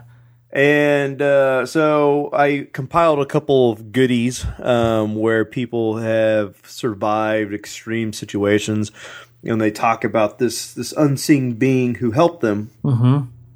So the first one I'm going to talk about is probably the most recent, and it has to do uh, during 9/11, and uh, deals with a broker named Rob DiFrancesco. Mm-hmm. Um, so you know he was doing typical, you know, uh, what's that? Uh, the Wolf of uh, Wolf of New York or whatever that stock. Wolf of Wall Street. Uh-huh. Wolf of Wall Street. So he's you know he's doing some Wolf of Wall Street shit. You know, sitting in his office, and uh, the first plane hits the tower, and he's looking out the window, and uh, over the intercom system, you know, voices like, "Everybody, uh, stay uh, calm." Right now, there's currently uh, no danger. Uh, re- repeat, no danger. Get back to work. So you know, he gets on the phone, and calls his wife, and he's like, uh, you know, hey, honey, uh, you know, don't freak out or anything. Uh, that was the, the first tower that got hit. Um, they said we're perfectly fine, so I'm gonna I'm gonna stay at work here and do some stuff. And so he gets off the phone, and uh, all of a sudden uh, the phone rings, and it's a buddy who's uh, you know watching all the events on TV, and he's like, "No, dude, you got to you got to go, you got to go now. I want you out of there." And so you know Rob starts freaking out, and he's like, "Oh, well, you know, if you think I should go, I'll you know I'll, I'll step out." So he's, uh, you know, getting up and walking toward the stairwell, and that's when the, the second plane hits the, the second tower. And Oh, wow. uh, from the explosion of that, it, it lifts him up and throws him into the stairwell. And you know, after he gets up out of the daze, uh, he's you know just kind of out of it, and uh, he's in a state of shock. So he, he's walking down the stairs, and all of a sudden, these people start running back up, and this lady's frantic, and she's like, "We can't go down, we can't go down, we got to go up, we got to go up." Mm-hmm. So you know they're on the 84th floor, 83rd floor, and so now they're going up all the way up to the 91st floor Mm-hmm. in hopes that maybe somebody can airlift them off the top of the building. And by the time they get up to the 91st floor, um, they realize they can't go any further, and there's all this rubble. They're not going to be able to get out of the stairwell. The the you know the heat from the the flames is getting hotter, and uh, he starts to have a panic attack. And everybody's like, "I don't know what to do. I don't know what to do." he says at this point, something came over him, like this wave of emotion, and th- this voice says, "You got to go back down, Rob. Go back down now." And he was like, "It's like somebody picked me up, grabbed me by the hand, and led me down those stairs." And uh, he said by the time he got back down to the 79th floor, he could barely breathe from all the smoke and could barely see, but something was dragging him through the, the fire. So every time he would come up to a wall of fire, it's like something was pushing me, telling me, you gotta go, you gotta go, you gotta go. So he dredged through, and after going through all the flames, he made it to another stairwell and eventually came across some firefighters and uh, they led him all the way down to the bottom of the building. And when he finally felt like he was no longer in danger, that presence, that voice that kept telling him, You got to go, you got to go, had left. And Rob was the last person out of the second tower before it collapsed. Oh wow. Yeah.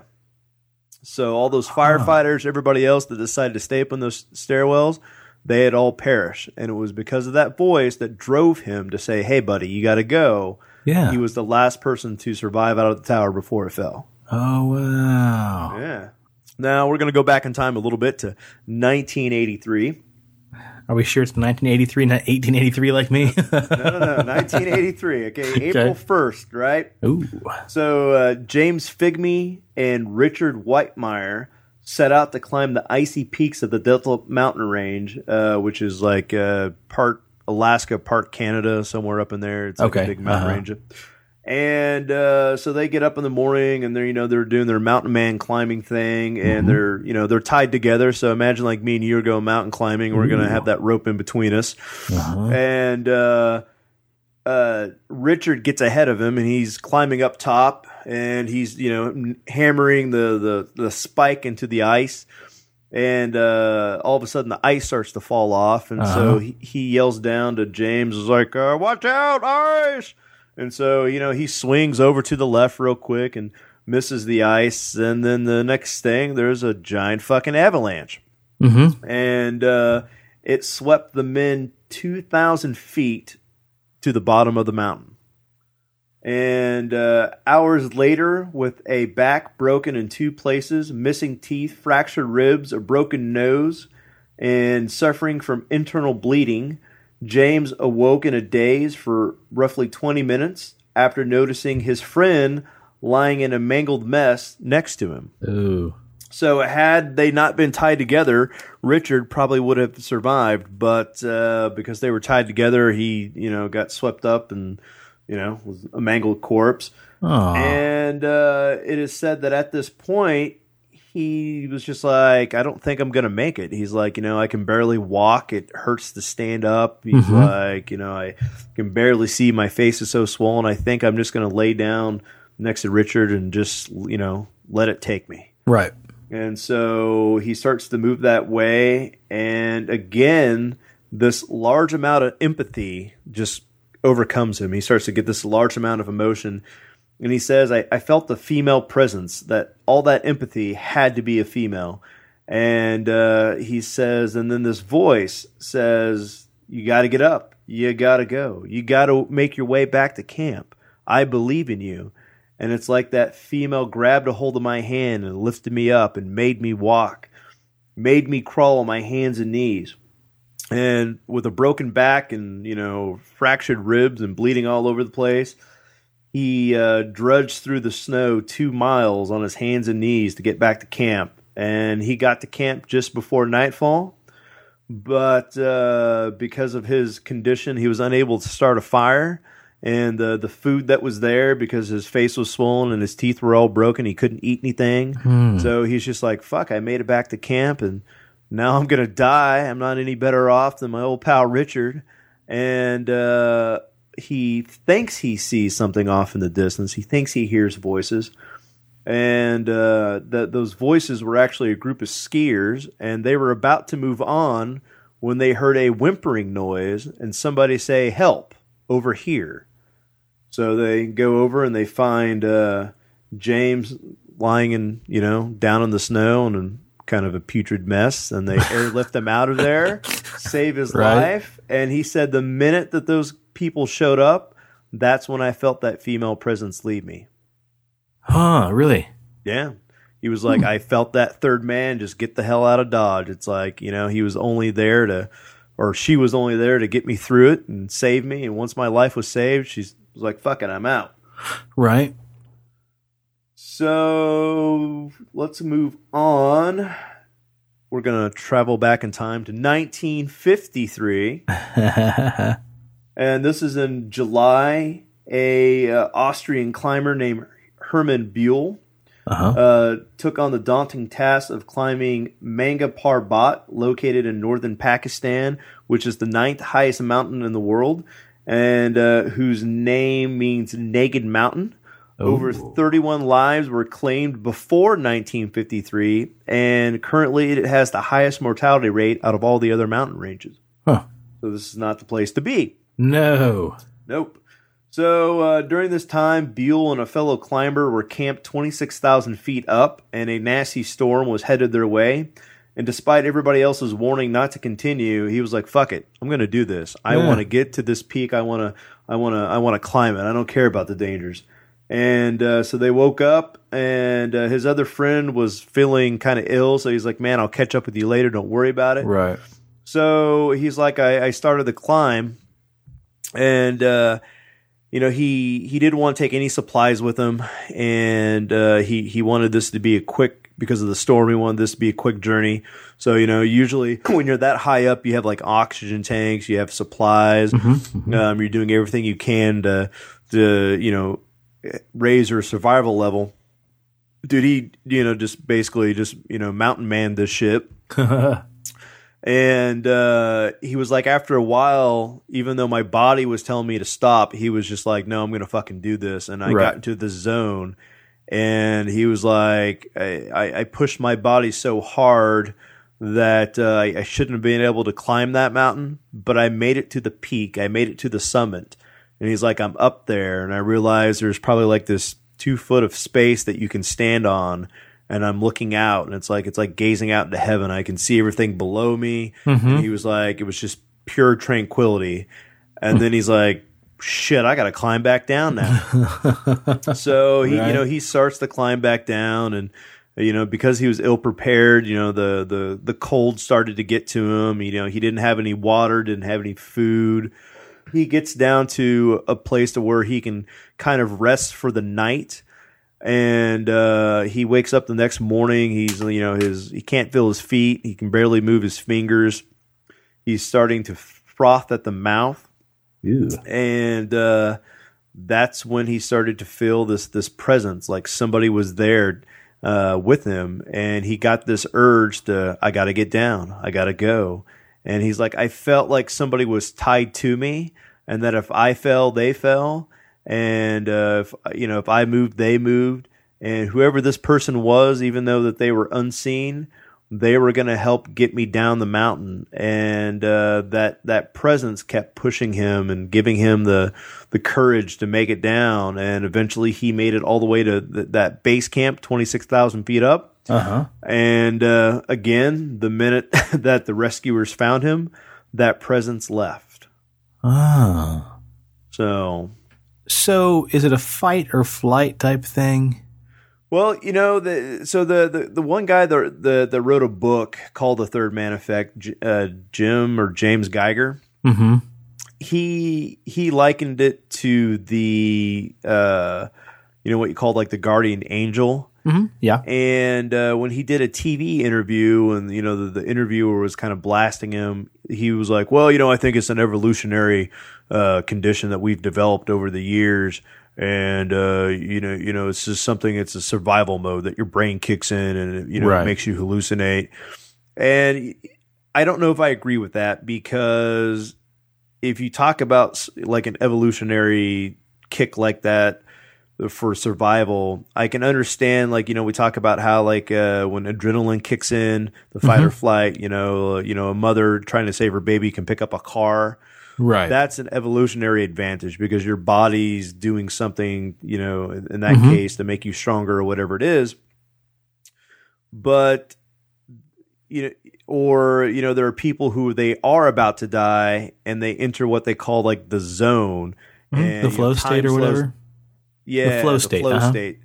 So then, you know, time's able to slow down for him. So, like, you know, there's a report of a guy in World War II who he, he was, you know, being shot at and, you know, he was about to die, but then the flow state kicked in and he was able to navigate the airplane around these bullets. And, you know, that to me would be an evolutionary trait that we should develop as humans. Yeah. Whereas people actually s- state that they feel another presence, like they hear a voice, they see a oh, voice. Oh, okay. Right. right. And so, you know, most of these stories dealt with just one person.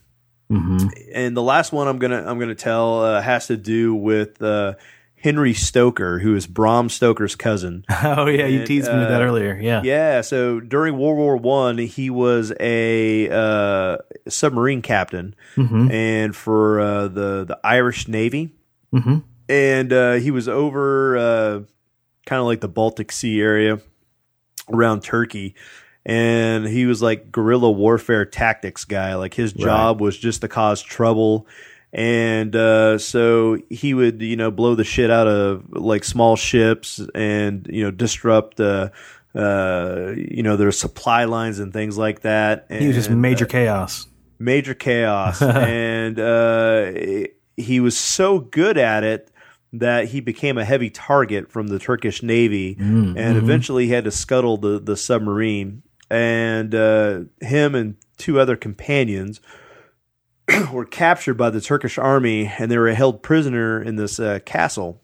Mhm. and uh, it was way up in the mountains and he was like man this is like a living hell. This is this is this is the worst situation i've ever been in and we got to get out of here. Mhm. and uh, there was a, a firefight down in the village below and so finally they're like this is our opportunity. We're going to get the fuck out of dodge and so they took uh, enough like raisins and uh, hot cocoa with them Sounds like they uh, were just going to shit themselves for a week. yeah. Okay, and sure. uh, so they're like, well, you know, this is these are the supplies that we can take with us in a hurry.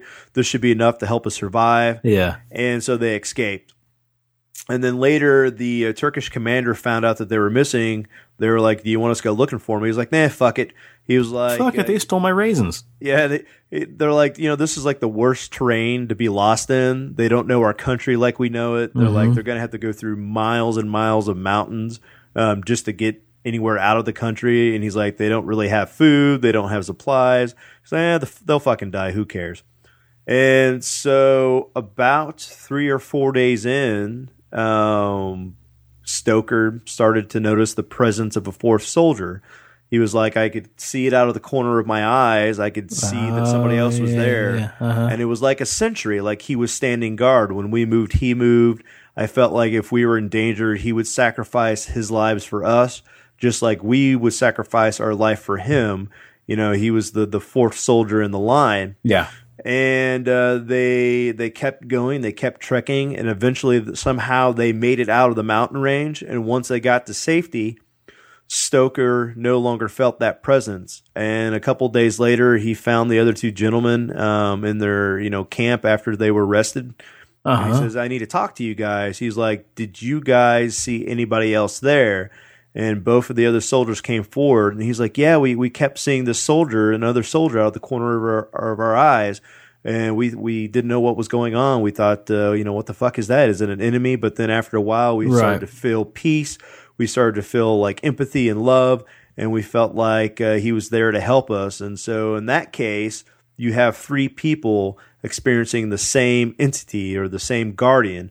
So you know that that would be a shared hallucination, and I don't know as an evolutionary, you know, kick. I, I I can't see us if we were in a life or death situation, both of us, uh, you know, experiencing the same.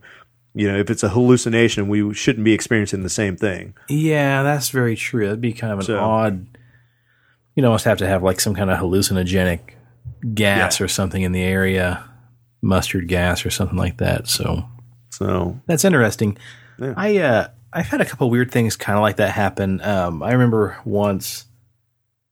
Um, there was this guy, and I won't get into the specifics out of respect for um, my buddy who passed away, but there was this dude, and we were buddies, acquaintances, you know, loose friends. And he and I had a pretty severe altercation, and um, said some things on the phone back and forth, real threatening to each other. It was a real bad argument, and um, a couple days went by, and I'm just the kind of guy that like I'll say my piece and forget about it. And if we have an argument, just if you want to figure it out, holler at me. I'll just wait for you to come to me. And I was up one night, like super, super late, and just thinking about whatever, doing whatever. And out of nowhere, um, a voice in my head is like, "You need to call," and it says the says the dude's name. It's like, "You need to call him." Call him. You have to call him. And it wasn't like a nagging feeling in the back of my head. It was like, it first started off kind of like a thought, like, hey, you should call blank you should call so and so. You really need to call him. And it's like hours went by. It was like like someone literally yelling in my ear behind Yeah. me. Call him. You have to call him. You need to call him. Call him now. And I'm like, what in the hell is going on? And then it just stops. And I'm like, okay, that's really strange. And so I go to bed. It's like two or three in the morning. I go to bed. And the next night, I'm a, I'm a pizza delivery guy when this happened. And I'm out driving and I've got like a 10 minute drive to go out in the country deliver this pizza. In the back of my head, it's like, I hear the voice again. This is a perfect time to call so and so. And I'm like, all right, this is really bizarre. Like, it's not a case of like nagging thoughts. It's literally like I can hear, like, it's, I can he- almost hear somebody sitting next to me yelling at me. So I call the guy up and I'm like, hey, I, uh, I think I should call and apologize, even though the thing that happened wasn't my fault, but I kind of really bit his head off for some stuff that he had said and, uh, awkward silence. And finally he says, all right, man. Okay. Well, thanks for calling. I kind of appreciate that. I'm like, yeah, you know, I just want to call and apologize for my actions. I wasn't really being, you know, uh, an adult about things. And I just like to apologize and just maybe we can have a fresh start, you know, start off things tomorrow like nothing ever happened. And he's like, yeah, I, I'd like that, man. I appreciate you calling. And then, you know, we both apologized. Friends, friends. Yeah, great. Um, and that night, um, like five hours later, he died. Holy crap! Yeah, he, he had passed away. And I just remember thinking, like, just really bizarre. And it's not, I'm sure not trying to make it a story about me because it's terrible that, you know, had a buddy pass away. But I just remember, like, in the back of my head, this nagging things like, you have to call him now. Yeah. And it was a type of blowout where had I not called and kind of patched things up and he passed away, I would have probably been eaten up about like, you know, crap. I just wish I would have apologized. So it was an interesting thing. And I've never experienced really a voice in my head like that since, you know, I've never had voices ever in my head. But yeah, I've never had that thing ever happen since then. But I just remember how just so surreal it was and how bizarre it was feeling like someone is legitimately like yelling in my ear, but nobody's there. Right. So I'm, I'm pretty thankful it happened. And I just remember thinking, man, thankfully I called him because that would have been a bad deal. And I mean, hopefully, you know, we made amends and I'm glad he got to know that I was sorry for what had gone down. So kind of weird. But I mean, we talked about the flow state. You remember that thing that happened at the run we did, right? With Shayla and all that? Yeah, I've probably Spider-Man reflexes. yeah, dude, that was super wicked, super crazy. Yeah, you, so I've probably told the story before, but we'll talk about this flow state and what the flow state versus that third man effect is. I have always thought of them kind of similar in a way, but you're right. I guess it, the third man effect is basically the, a third a, another person being there is not there. Flow state is kind of like when these athletes get in this zone, they call it, and it's been kind of like coined the flow state. Like basketball players, you know, when you're playing NBA Jam and they're like, he's on fire, and you just can't miss a shot. Yep. Basketball players have talked about how, like, they were just on fire in such a way that it's like nobody else was around them. Like, all the other basketball players were like 10, 20 feet away. They were by themselves. The basketball was like the size of a softball, and the, the hoop was like a hula hoop and they're like legitimately we I couldn't miss my shot no matter where I was. It was like I was throwing a tiny ball into a giant hoop. And you've had like ice skaters say the same thing. They got in the heat of the moment and like the adrenaline is, at the right level and they just like zone everything out. And it's kind of like that Oz effect, like everything goes quiet and they can just meticulously think out like everything in, you know, like exact science, like they're doing math in their head, calculations in their head, and everything's perfect, and they're landing every move textbook perfect.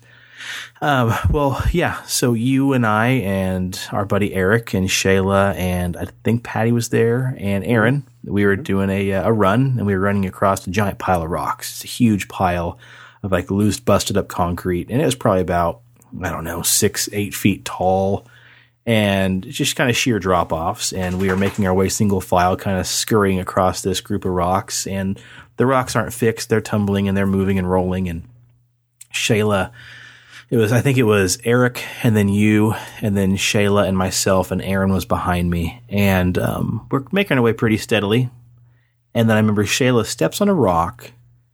And her body pivots to where like she's now like perpendicular to the rest of us and momentum, the way she slipped, momentum, momentum carried her backwards. And the way she fell was like she almost set on her butt on this top, uh, I can't talk, on this topmost rock. And then momentum carried her back and her hands go up in the air and her feet go up in the air. And she's basically got like all fours up in the air on her back and she's getting ready to lean and just fall down this sheer uh, drop off of rocks. And then at the same exact time that happened, I tripped. I stepped on a rock and it it kind of pivoted and rolled and I fell forward. And this all this happened right at once and I remember stopping and like time froze to like a crawl.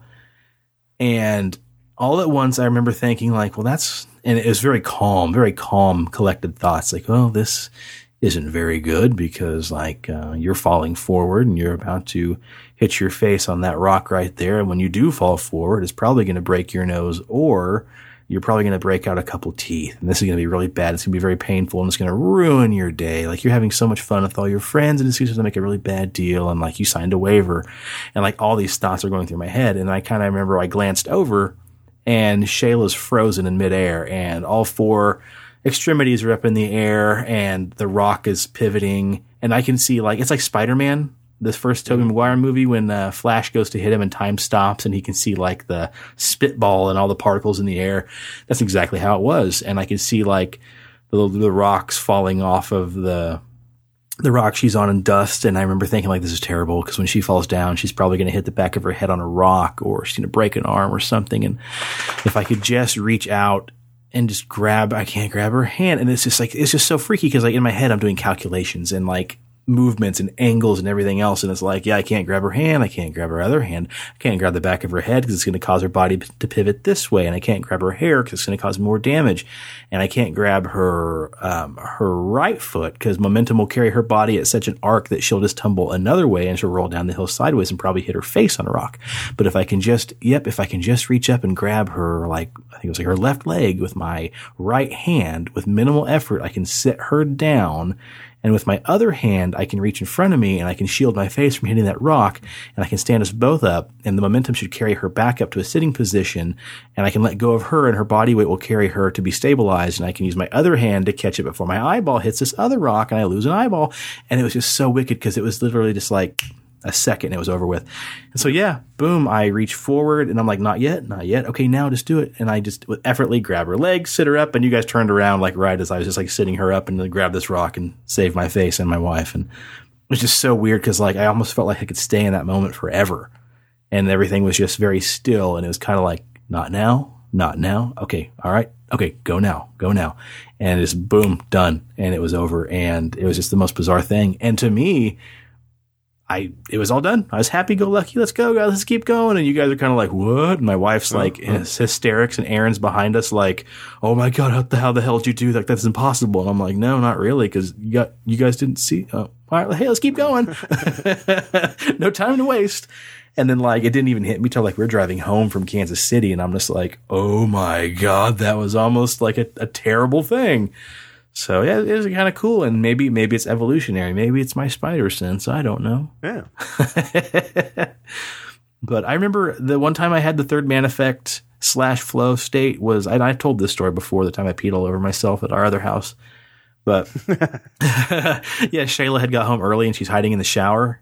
And I remember like I was standing there taking a piss and the shower curtains closed and all of a sudden time freezes again. But this time it's almost like I heard somebody kind of like, oh, okay, hang on. Somebody's breathing in the shower and uh, they're going to kill you and you got to get out and you got to finish peeing and you got to get in the spare room and you got to get your sword from the bedroom and you got to come back in here and they're going to murder you and all this kind of stuff. And then Shayla ends up ripping the curtain back and scaring me and I fell down and peed on myself. Good stuff. Good stuff. I've, I've probably never really, I don't remember ever having like any flow state like that where time like moves slow. Mm-hmm. But um, you know, as far as like being able to like hear a voice or anything, I, the only time that that's ever really happened was uh, being in the isolation tank. Yeah, uh, I could yeah. clearly hear a voice talking to me that sounded like it was right next to me. Mm-hmm. Um, Jeffrey had a really good, I guess you would call it kind of third man. It was kind of like your story where she had a falling out with her older brother and uh, they hadn't spoken for a really long time. And her uh, grandmother had passed and uh, she went to the funeral, but the brother didn't. And a couple days after the funeral, she kept getting a phone call from an unknown number. It would just come up zero zero zero. And weird. Yeah. at the same time, her brother was getting a uh, phone call from an unknown number that was zero zero zero. And so after I think she said like the second or third time that they both got that phone call, they, they picked up the phone and it's like they could hear somebody on the other side, but it was like really, really muffled.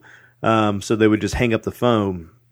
And then they they both uh, he decided to come back into town, and it's like they they both had this nagging sensation in the back of their their head that uh, you know you, you got to go to the you got to go to the, the the the graveyard. You got to you know I got to go go see grandma, go see grandma, go see grandma, and they kept putting it off. And then finally, she was just like, "Fucking, I'm going." And she got there, and then she turned around, and then her, there was her brother, and they both were kind of like, "That's kind of odd that we're both there." yeah, odd same coincidence. time. Yeah. And they started talking, and she's like, you know, I've had this really odd. I kept getting a phone call. He was like from a zero zero zero number, and they Oh, both wow. pulled out their phone and they looked at the timestamps from the missed calls, and they both realized that they had got that phone phone call from the, that same number at the same Uh-huh, time, and they were kind of like, well, maybe that was Grandma's way of getting us back together, and so it's kind of like yeah. that outside force manipulating whatever's going Mm-hmm. on. So Huh. And, she, and they never got the phone call after that, I no, assume. never got the phone call after that. So. Uh, who was phone? Who was phone? That's cool, man. I never heard that story before. That's kind of neat. And nobody else in the family was getting the zero zero zero number. Nope. That's bizarre, man. Huh. They ever look it up to see what's it mean when I get phone calls from zero zero zero? No. Who was phone? Who was phone? That's awesome, dude. Hell yeah. Well, for crying out loud, we've been recording Shit. for almost two hours, Yeah. dude. oh, I say if people are still on, good for you. Way to hang in there. Yeah, yeah, man. Oh boy, we should You guys probably are dedicated. yeah, we should probably get back to some spooky shit on our next episode. We kind of gone off onto some tangents over the last couple episodes, Yeah. but yeah, entertainment's entertainment, I suppose. There you go. Yeah, for the price you guys pay each month. well, dude, have you been watching anything good lately on the old Um, Teletubers? I finished up Roanoke last Ah, week, Yeah, uh huh. and we started Cult Oh, I'm anxious to see what you think of Cult. I just finished that episode last night, the final episode I watched last night. So we are eight episodes in, nine episodes in, maybe. fuck, you guys are burning through it. And uh, at first, I was just like, "What the fuck is this Yeah. shit?" Uh-huh. And then I was pissed for about three episodes, and then after three episodes, I was like, "Holy crap! I'm actually liking this." Uh huh. It's definitely now- a roller coaster of emotion this season. And, and now I'm getting toward the end of it, and I'm like, "Wait, what? Why the fuck are they doing this? What? The, what Yeah. God, come on, guys!" Did you watch that episode that had Lena Dunham in it? Um, it was like the weird, like 1970s female um, feminist Andy group. Warhol. Yeah, yeah, yeah, Yes. yeah. yeah. That episode itself was just, it just, I don't know. It felt so out of place. You're a turd, Shawn. Say you're a turd. and it was okay. It was a good episode for what it was. It was good, Yeah. but American Horror Story. I just feel like after like the second season, uh, what was what was the third season? Coven. yeah, witches. Yeah. Yeah. like Coven. They I felt like they just started like just losing their grip on what it's like to write a story from start to finish, and they have a nasty way of doing like, okay, here's an introduction. Okay, where the hell are you going? Okay, I kind of like this. Oh, we're almost done. And then just dropping the ball and shitting the bed the last episode of like almost every season. It's Oh shit, we we got to kill everybody now. Yeah. Oh crap, we got to make a tie into which season do we need to tie in this season, guys? Yeah, yeah, exactly. And they started doing that. They're like, okay, every episode, every season's tied, every season comes together. And they showed you like somebody's coffee cup on the uh do do do do, do on the freak show season. They started kind of tying it in and like on cult, they do a couple name drops. But it's almost in a way it's like, oh, did you see what we did there? We just mentioned so and so and I don't know. Comic book character was an actual character. from- Yeah, yeah. It's kind of like you guys are just. I don't know. I appreciate the idea behind that, but at the same time, you're just you're trying too fucking hard. Like that's a reach. But yeah, they're just they're notorious for oh fuck. We have one episode left, guys. Let's um. well, everybody dies. everybody dies. Dun, dun, dun, dun, dun, dun. But or they suffer from that. Oh crap, we have one episode left. Um, let's just time travel. Let's just skip 18 months so we can wrap up our story because we spent too long on one concept for like three episodes. So Now, I, I liked Hotel. I thought Hotel was a pretty decent season. Yeah, a, a decent one in a while. it at least had a steady concept from start to finish, and it was good in its own bizarreness. Yep. This cult, man, they had a good idea, and I appreciate the poetic justice of like, oh, current society is the horror. Because yeah, they they had some good points, but they also tried a little too hard to be like, oh, see, see here what we're doing. Yep. And then that whole like Charles Manson had no real business being in that season either. This season, have you got to that part? Uh, I think I'm on that episode. Surprise! Because that's what it's titled. The, I think the actual title of the episode's like uh, Charles Manson in charge.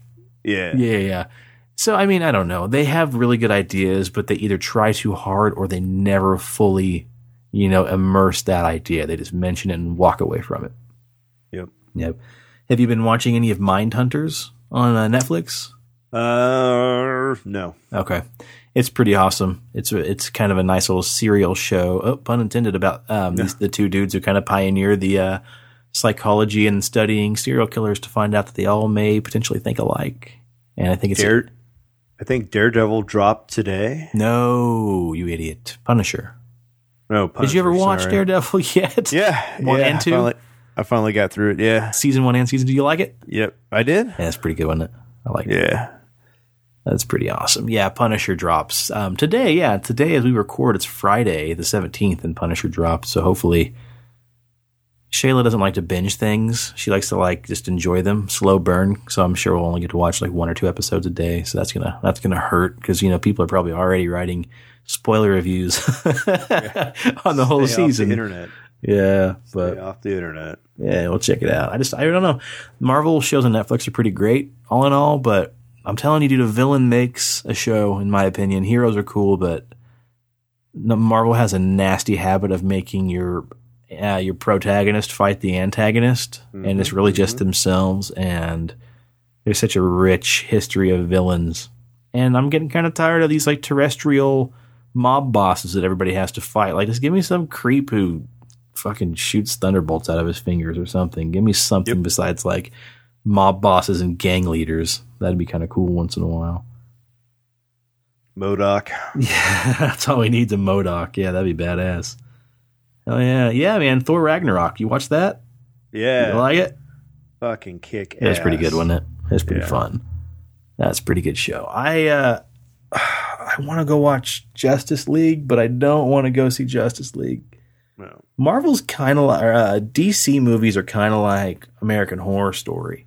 They're great stories and they're fantastic, but they have like an hour and a half of crap that just doesn't need to be in it on every movie. I feel like Man of Steel could have been such a great movie if they just cut out about an hour. Right. And- Everything Kevin Costner related. Just get rid of it. right. Yeah, they just they they just I don't know, they try too hard to make a 3-hour movie and not hard enough to fill that 3 hours with like quality content. Like Batman vs Superman, I liked it. I can't imagine there was an extended cut because the original cut was like Yeah. freaking painful to get through, man, and it'd almost be a better like mini series I think than it would have been a full movie, but I don't know. They have great parts. It's just the parts are better than the sum, you know. And then that other pile of shit that they released um, with the the Joker. Oh, Suicide Squad. Uh, yeah. Yeah. Yeah. Supposedly, like, Leto's completely out. Like, they've completely relinquished him, or he walked away because, you know, the, the rumor was he said that there's enough content of just Joker scenes that he filmed and Harley scenes. There could literally be an entire Joker Harley movie out of just the, the stuff that didn't make it into the movie. And he's like, you know, I dedicated, what, a year and a half of his Yeah. entire life to that part and he's in the movie for like eight minutes, maybe, maybe not even that. So that's that's got to hurt, man, because his Joker was super goofy. But again, you're holding him up to Heath Ledger, Yep. and that's kind of hard. Like it's a whole different take on the Joker character because you know you're not going to fill Heath's shoes. So go with a whole different, just a whole different approach to it. So apparently he is no longer in it. But then Martin Scorsese is behind a Joker origin story, and this would be like the definitive "this is where the Joker came from" story. But they're not going to have uh, Jared Leto in it. It's going to have somebody else portraying the Joker. So damn it. yeah, we'll see. I don't know. That's that's DC's problem. DC is a lot like Marvel as far as like Fox goes. Like Fox is doing their Marvel shows and or their Marvel movies, and just kind of like, ah, shit, just yeah, do your thing. It doesn't really count, but whatever. Go watch uh, Deadpool's uh, teaser trailer. That's pretty good, yeah. That was with fun. Bob Ross. Yeah, Uh, don't watch the Inhumans. There's a free episode on Netflix. It's a pile of shit. Ooh, that yeah. Somebody said Inhumans is kind of like Marvel's uh, Game of Thrones. Yeah, it's it's just big No giant good. pile of shit. Yeah, dude, that's the thing. Like, I think DC television shows are pretty awesome, but their movies suck. And I think Marvel syndicated like cable shows are. I never watched uh, Agents of Shield, but for the most part, like their their attempts, Shit. their cable shows are shit. Their Netflix shows are great, and they're they're branching out. Like that Marvel universe is spreading out. I think the um, the Runaways is going to be on like Hulu or Lifetime or some shit. But I, I, don't know. Again, we're kind of saturating shit, and when you let people, too many people take over your your franchises, you start to kind of lose it. But Yeah. we'll see what happens. Who knows? Maybe we'll be proven wrong. I'd like to be excited about some of those shows. I am excited to see New Mutants, though. That is the uh, Oh yeah. that looks pretty good, man. And they're they're running it as a horror movie, like it is supposed to be a horror movie with Marvel mutants in it. So that'll be pretty fun. Yep. Tr- trailer for that's out. Yeah, Uh, go watch pretty it. good. I just want to know who the uh, the villain's going to be. Demon Bear. Is that what it is? I don't know anything about Demon Bear. Other, Yep. other than it's like a that demon. That's the uh, that's the main villain. So basically, like you know, you're gonna have all this other paranormal shit. Like you know, you see in the trailer, like some ghost faces popping through the wall. yeah, yeah, yeah. Uh huh. But then whatever event, they don't really tell you what event leads up to that. Something But happens, then- yeah. But something happens, and then that main villain that we get at the end is going to be Demon Bear. So. Okay. And it's supposed to be like a three movie arc. It's supposed to be like a trilogy of movies. So that could be cool too. I still a villain makes the movie. You can make badass heroes all you want. A villain makes the movie. And if you're going to go terrestrial Earth, you know, villains, Spider-Man: Homecoming nailed it for me. You had the Vulture, and I bought that dude hook, line, and sinker. Everything about it, his motive, his his reason for just being a nasty bastard, and instead of like you know a, a solid dude, I, I bought it. He was solid. Spider Man is cool. You can't really do Spider Man that wrong. Even Maguire did a decent job at Spidey, but like your villain's what really seals the deal Yeah. and brings that shit home. So I didn't get through that one all the way yet. I, I bought it on uh, Vudu. Oh, really? Uh, I you know you know those nights where I'm like I'm going to get on a game and then I lay in bed and I watch a movie and then I fall half asleep halfway through the movie. yeah, yeah, So it's like, oh, fuck, I got to restart this movie, and then I get like 20 minutes in further and fall asleep again. I'm like, God damn it! That's what happened with American Horror Story. It's like an 11 hour venture to watch all 11 episodes, and I think it took me like 20 hours. So I just get falling asleep. Got to restart it again. Damn it! Yeah, that's it. All right, guys, we'll get out of your hair. Preston, what should they listen to? Uh, oh, indeed, from Mm-hmm. uh, Big Steve and Brady. Uh, all the other pixelated sausage, pixelated sausage cast, Mark's solo, whatever the what's Mark's shit called? Pixelated cars, sausage. pixelated sausage, and sports car unleashed from Rich. Yes, and Pixelated Radio. Yeah. Pixelated Radio is Rob's other show with Mark and sometimes Corey and sometimes Rich. So good stuff. You see the theme here, pixelated. Yeah, I'm seeing a, a common thread there. And if you have a beard, want a beard, or know somebody who has a beard, check out BigDobsBeardBalm.com. Fantastic stuff. He just put out some beard combs um, a couple days ago on his website. Those are pretty fantastic too. Sometimes you don't want to carry a giant gaping boar's hair brush in your back pocket. You want something sleek and sexy. So check out those beard combs. Are they all wood? I don't know. They almost look like they're a resin or something. I think they were like uh, gray and white kind of swirly patterns. So I don't think they're wood. I had a wood beard comb and it had a split in the wood grain and it started pulling beard hairs out. And for Ooh. crying out loud, that's kind of painful. So I had a really great wood one, and it absorbed all the oils that I put in my beard. Yeah. so it's like it was a natural oil diffuser that I could just. yeah, yeah, yeah. That's how my boar's hair is. But I always use a boar hair. Man, this podcast, this episode was art appreciation, Shawn and Preston's opinions of movies and Marvel shows, and beard grooming. I use a boar's hair brush a lot of times after lunch to kind of comb out like the, the breadcrumbs and stuff out of my beard, and I should probably replace that thing. It's getting kind of funky. Yeah. But yeah, check out big yeah, bigdobsbeardbalm.com and use our special code PXLPARA for 20% off your entire order. A lot of money. Save yourself a lot of money on that. And check out the classic scent of the beard balms that so far has been my favorite. I've had the uh, the uh, uh, uh, uh, uh, classic, and I've had the citrus, and I've also had the Dundee cedar, and they all three are great, but classic is where it's at. Hmm I like the classic as well. Yeah, I need to re up on that. I'm getting a little low. I need to get me some more. I'm thinking about doing the bay rum. They got a bay rum smell. Mm. hmm Probably coconutty. Maybe it could be, and they've got a uh, vanilla and tobacco as well. Ooh, you Yeah. had me at tobacco. He had me at tobacco. Okay, guys, that's enough. Thank you, especially for listening to this episode. we were hoping to get Rob back next time and maybe keep us in line. I notice when Rob's on, episodes last about an hour. And when Rob's not here, they get a lot of bonus content that is Yeah. probably not worth a nickel, but yeah, you you get to know us better. It's kind of an intimate look at Shawn and Preston. Yeah. Just think of all those other podcasts. They fucking charge you for that extra hour of content. we give it to you fucking free, baby. Yeah, our bonus segments are free. yeah. Yeah, that's what I keep telling myself. okay, guys, thank you so much. We will catch you next time around. Hey, and also, real quick,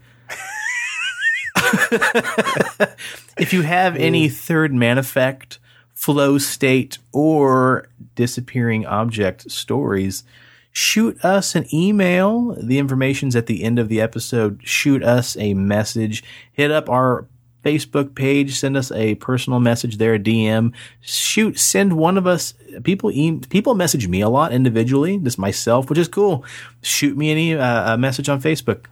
yeah, Yeah. reach out, let us know. We'd love to hear from you. We'd love to hear some stories. And I've got a pretty awesome follow up to a listener story we dropped a few episodes back. I've got a follow up from um, Diane's sister. Diane sent us some stories about a haunted house she grew up in, and her sister has su- uh, shot me some follow up stuff. So we'll get into that when Rob gets back. So, okay, guys, with that, thank you so much. We will really leave this time. Have a great week. Peace out, Girl Scouts.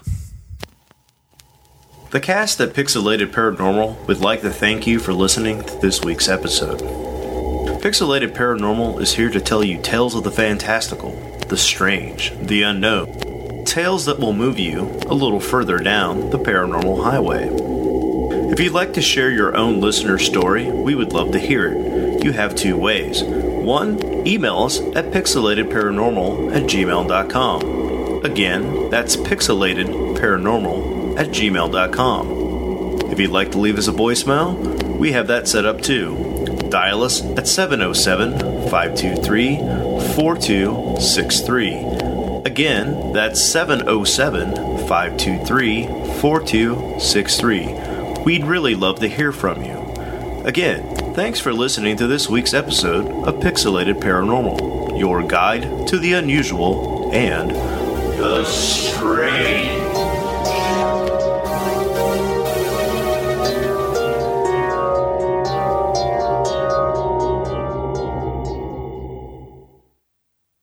And she goes to. Oh, fucking hell. She goes to fucking hell. Man, this got metal quick. She goes to hell. Straight to hell.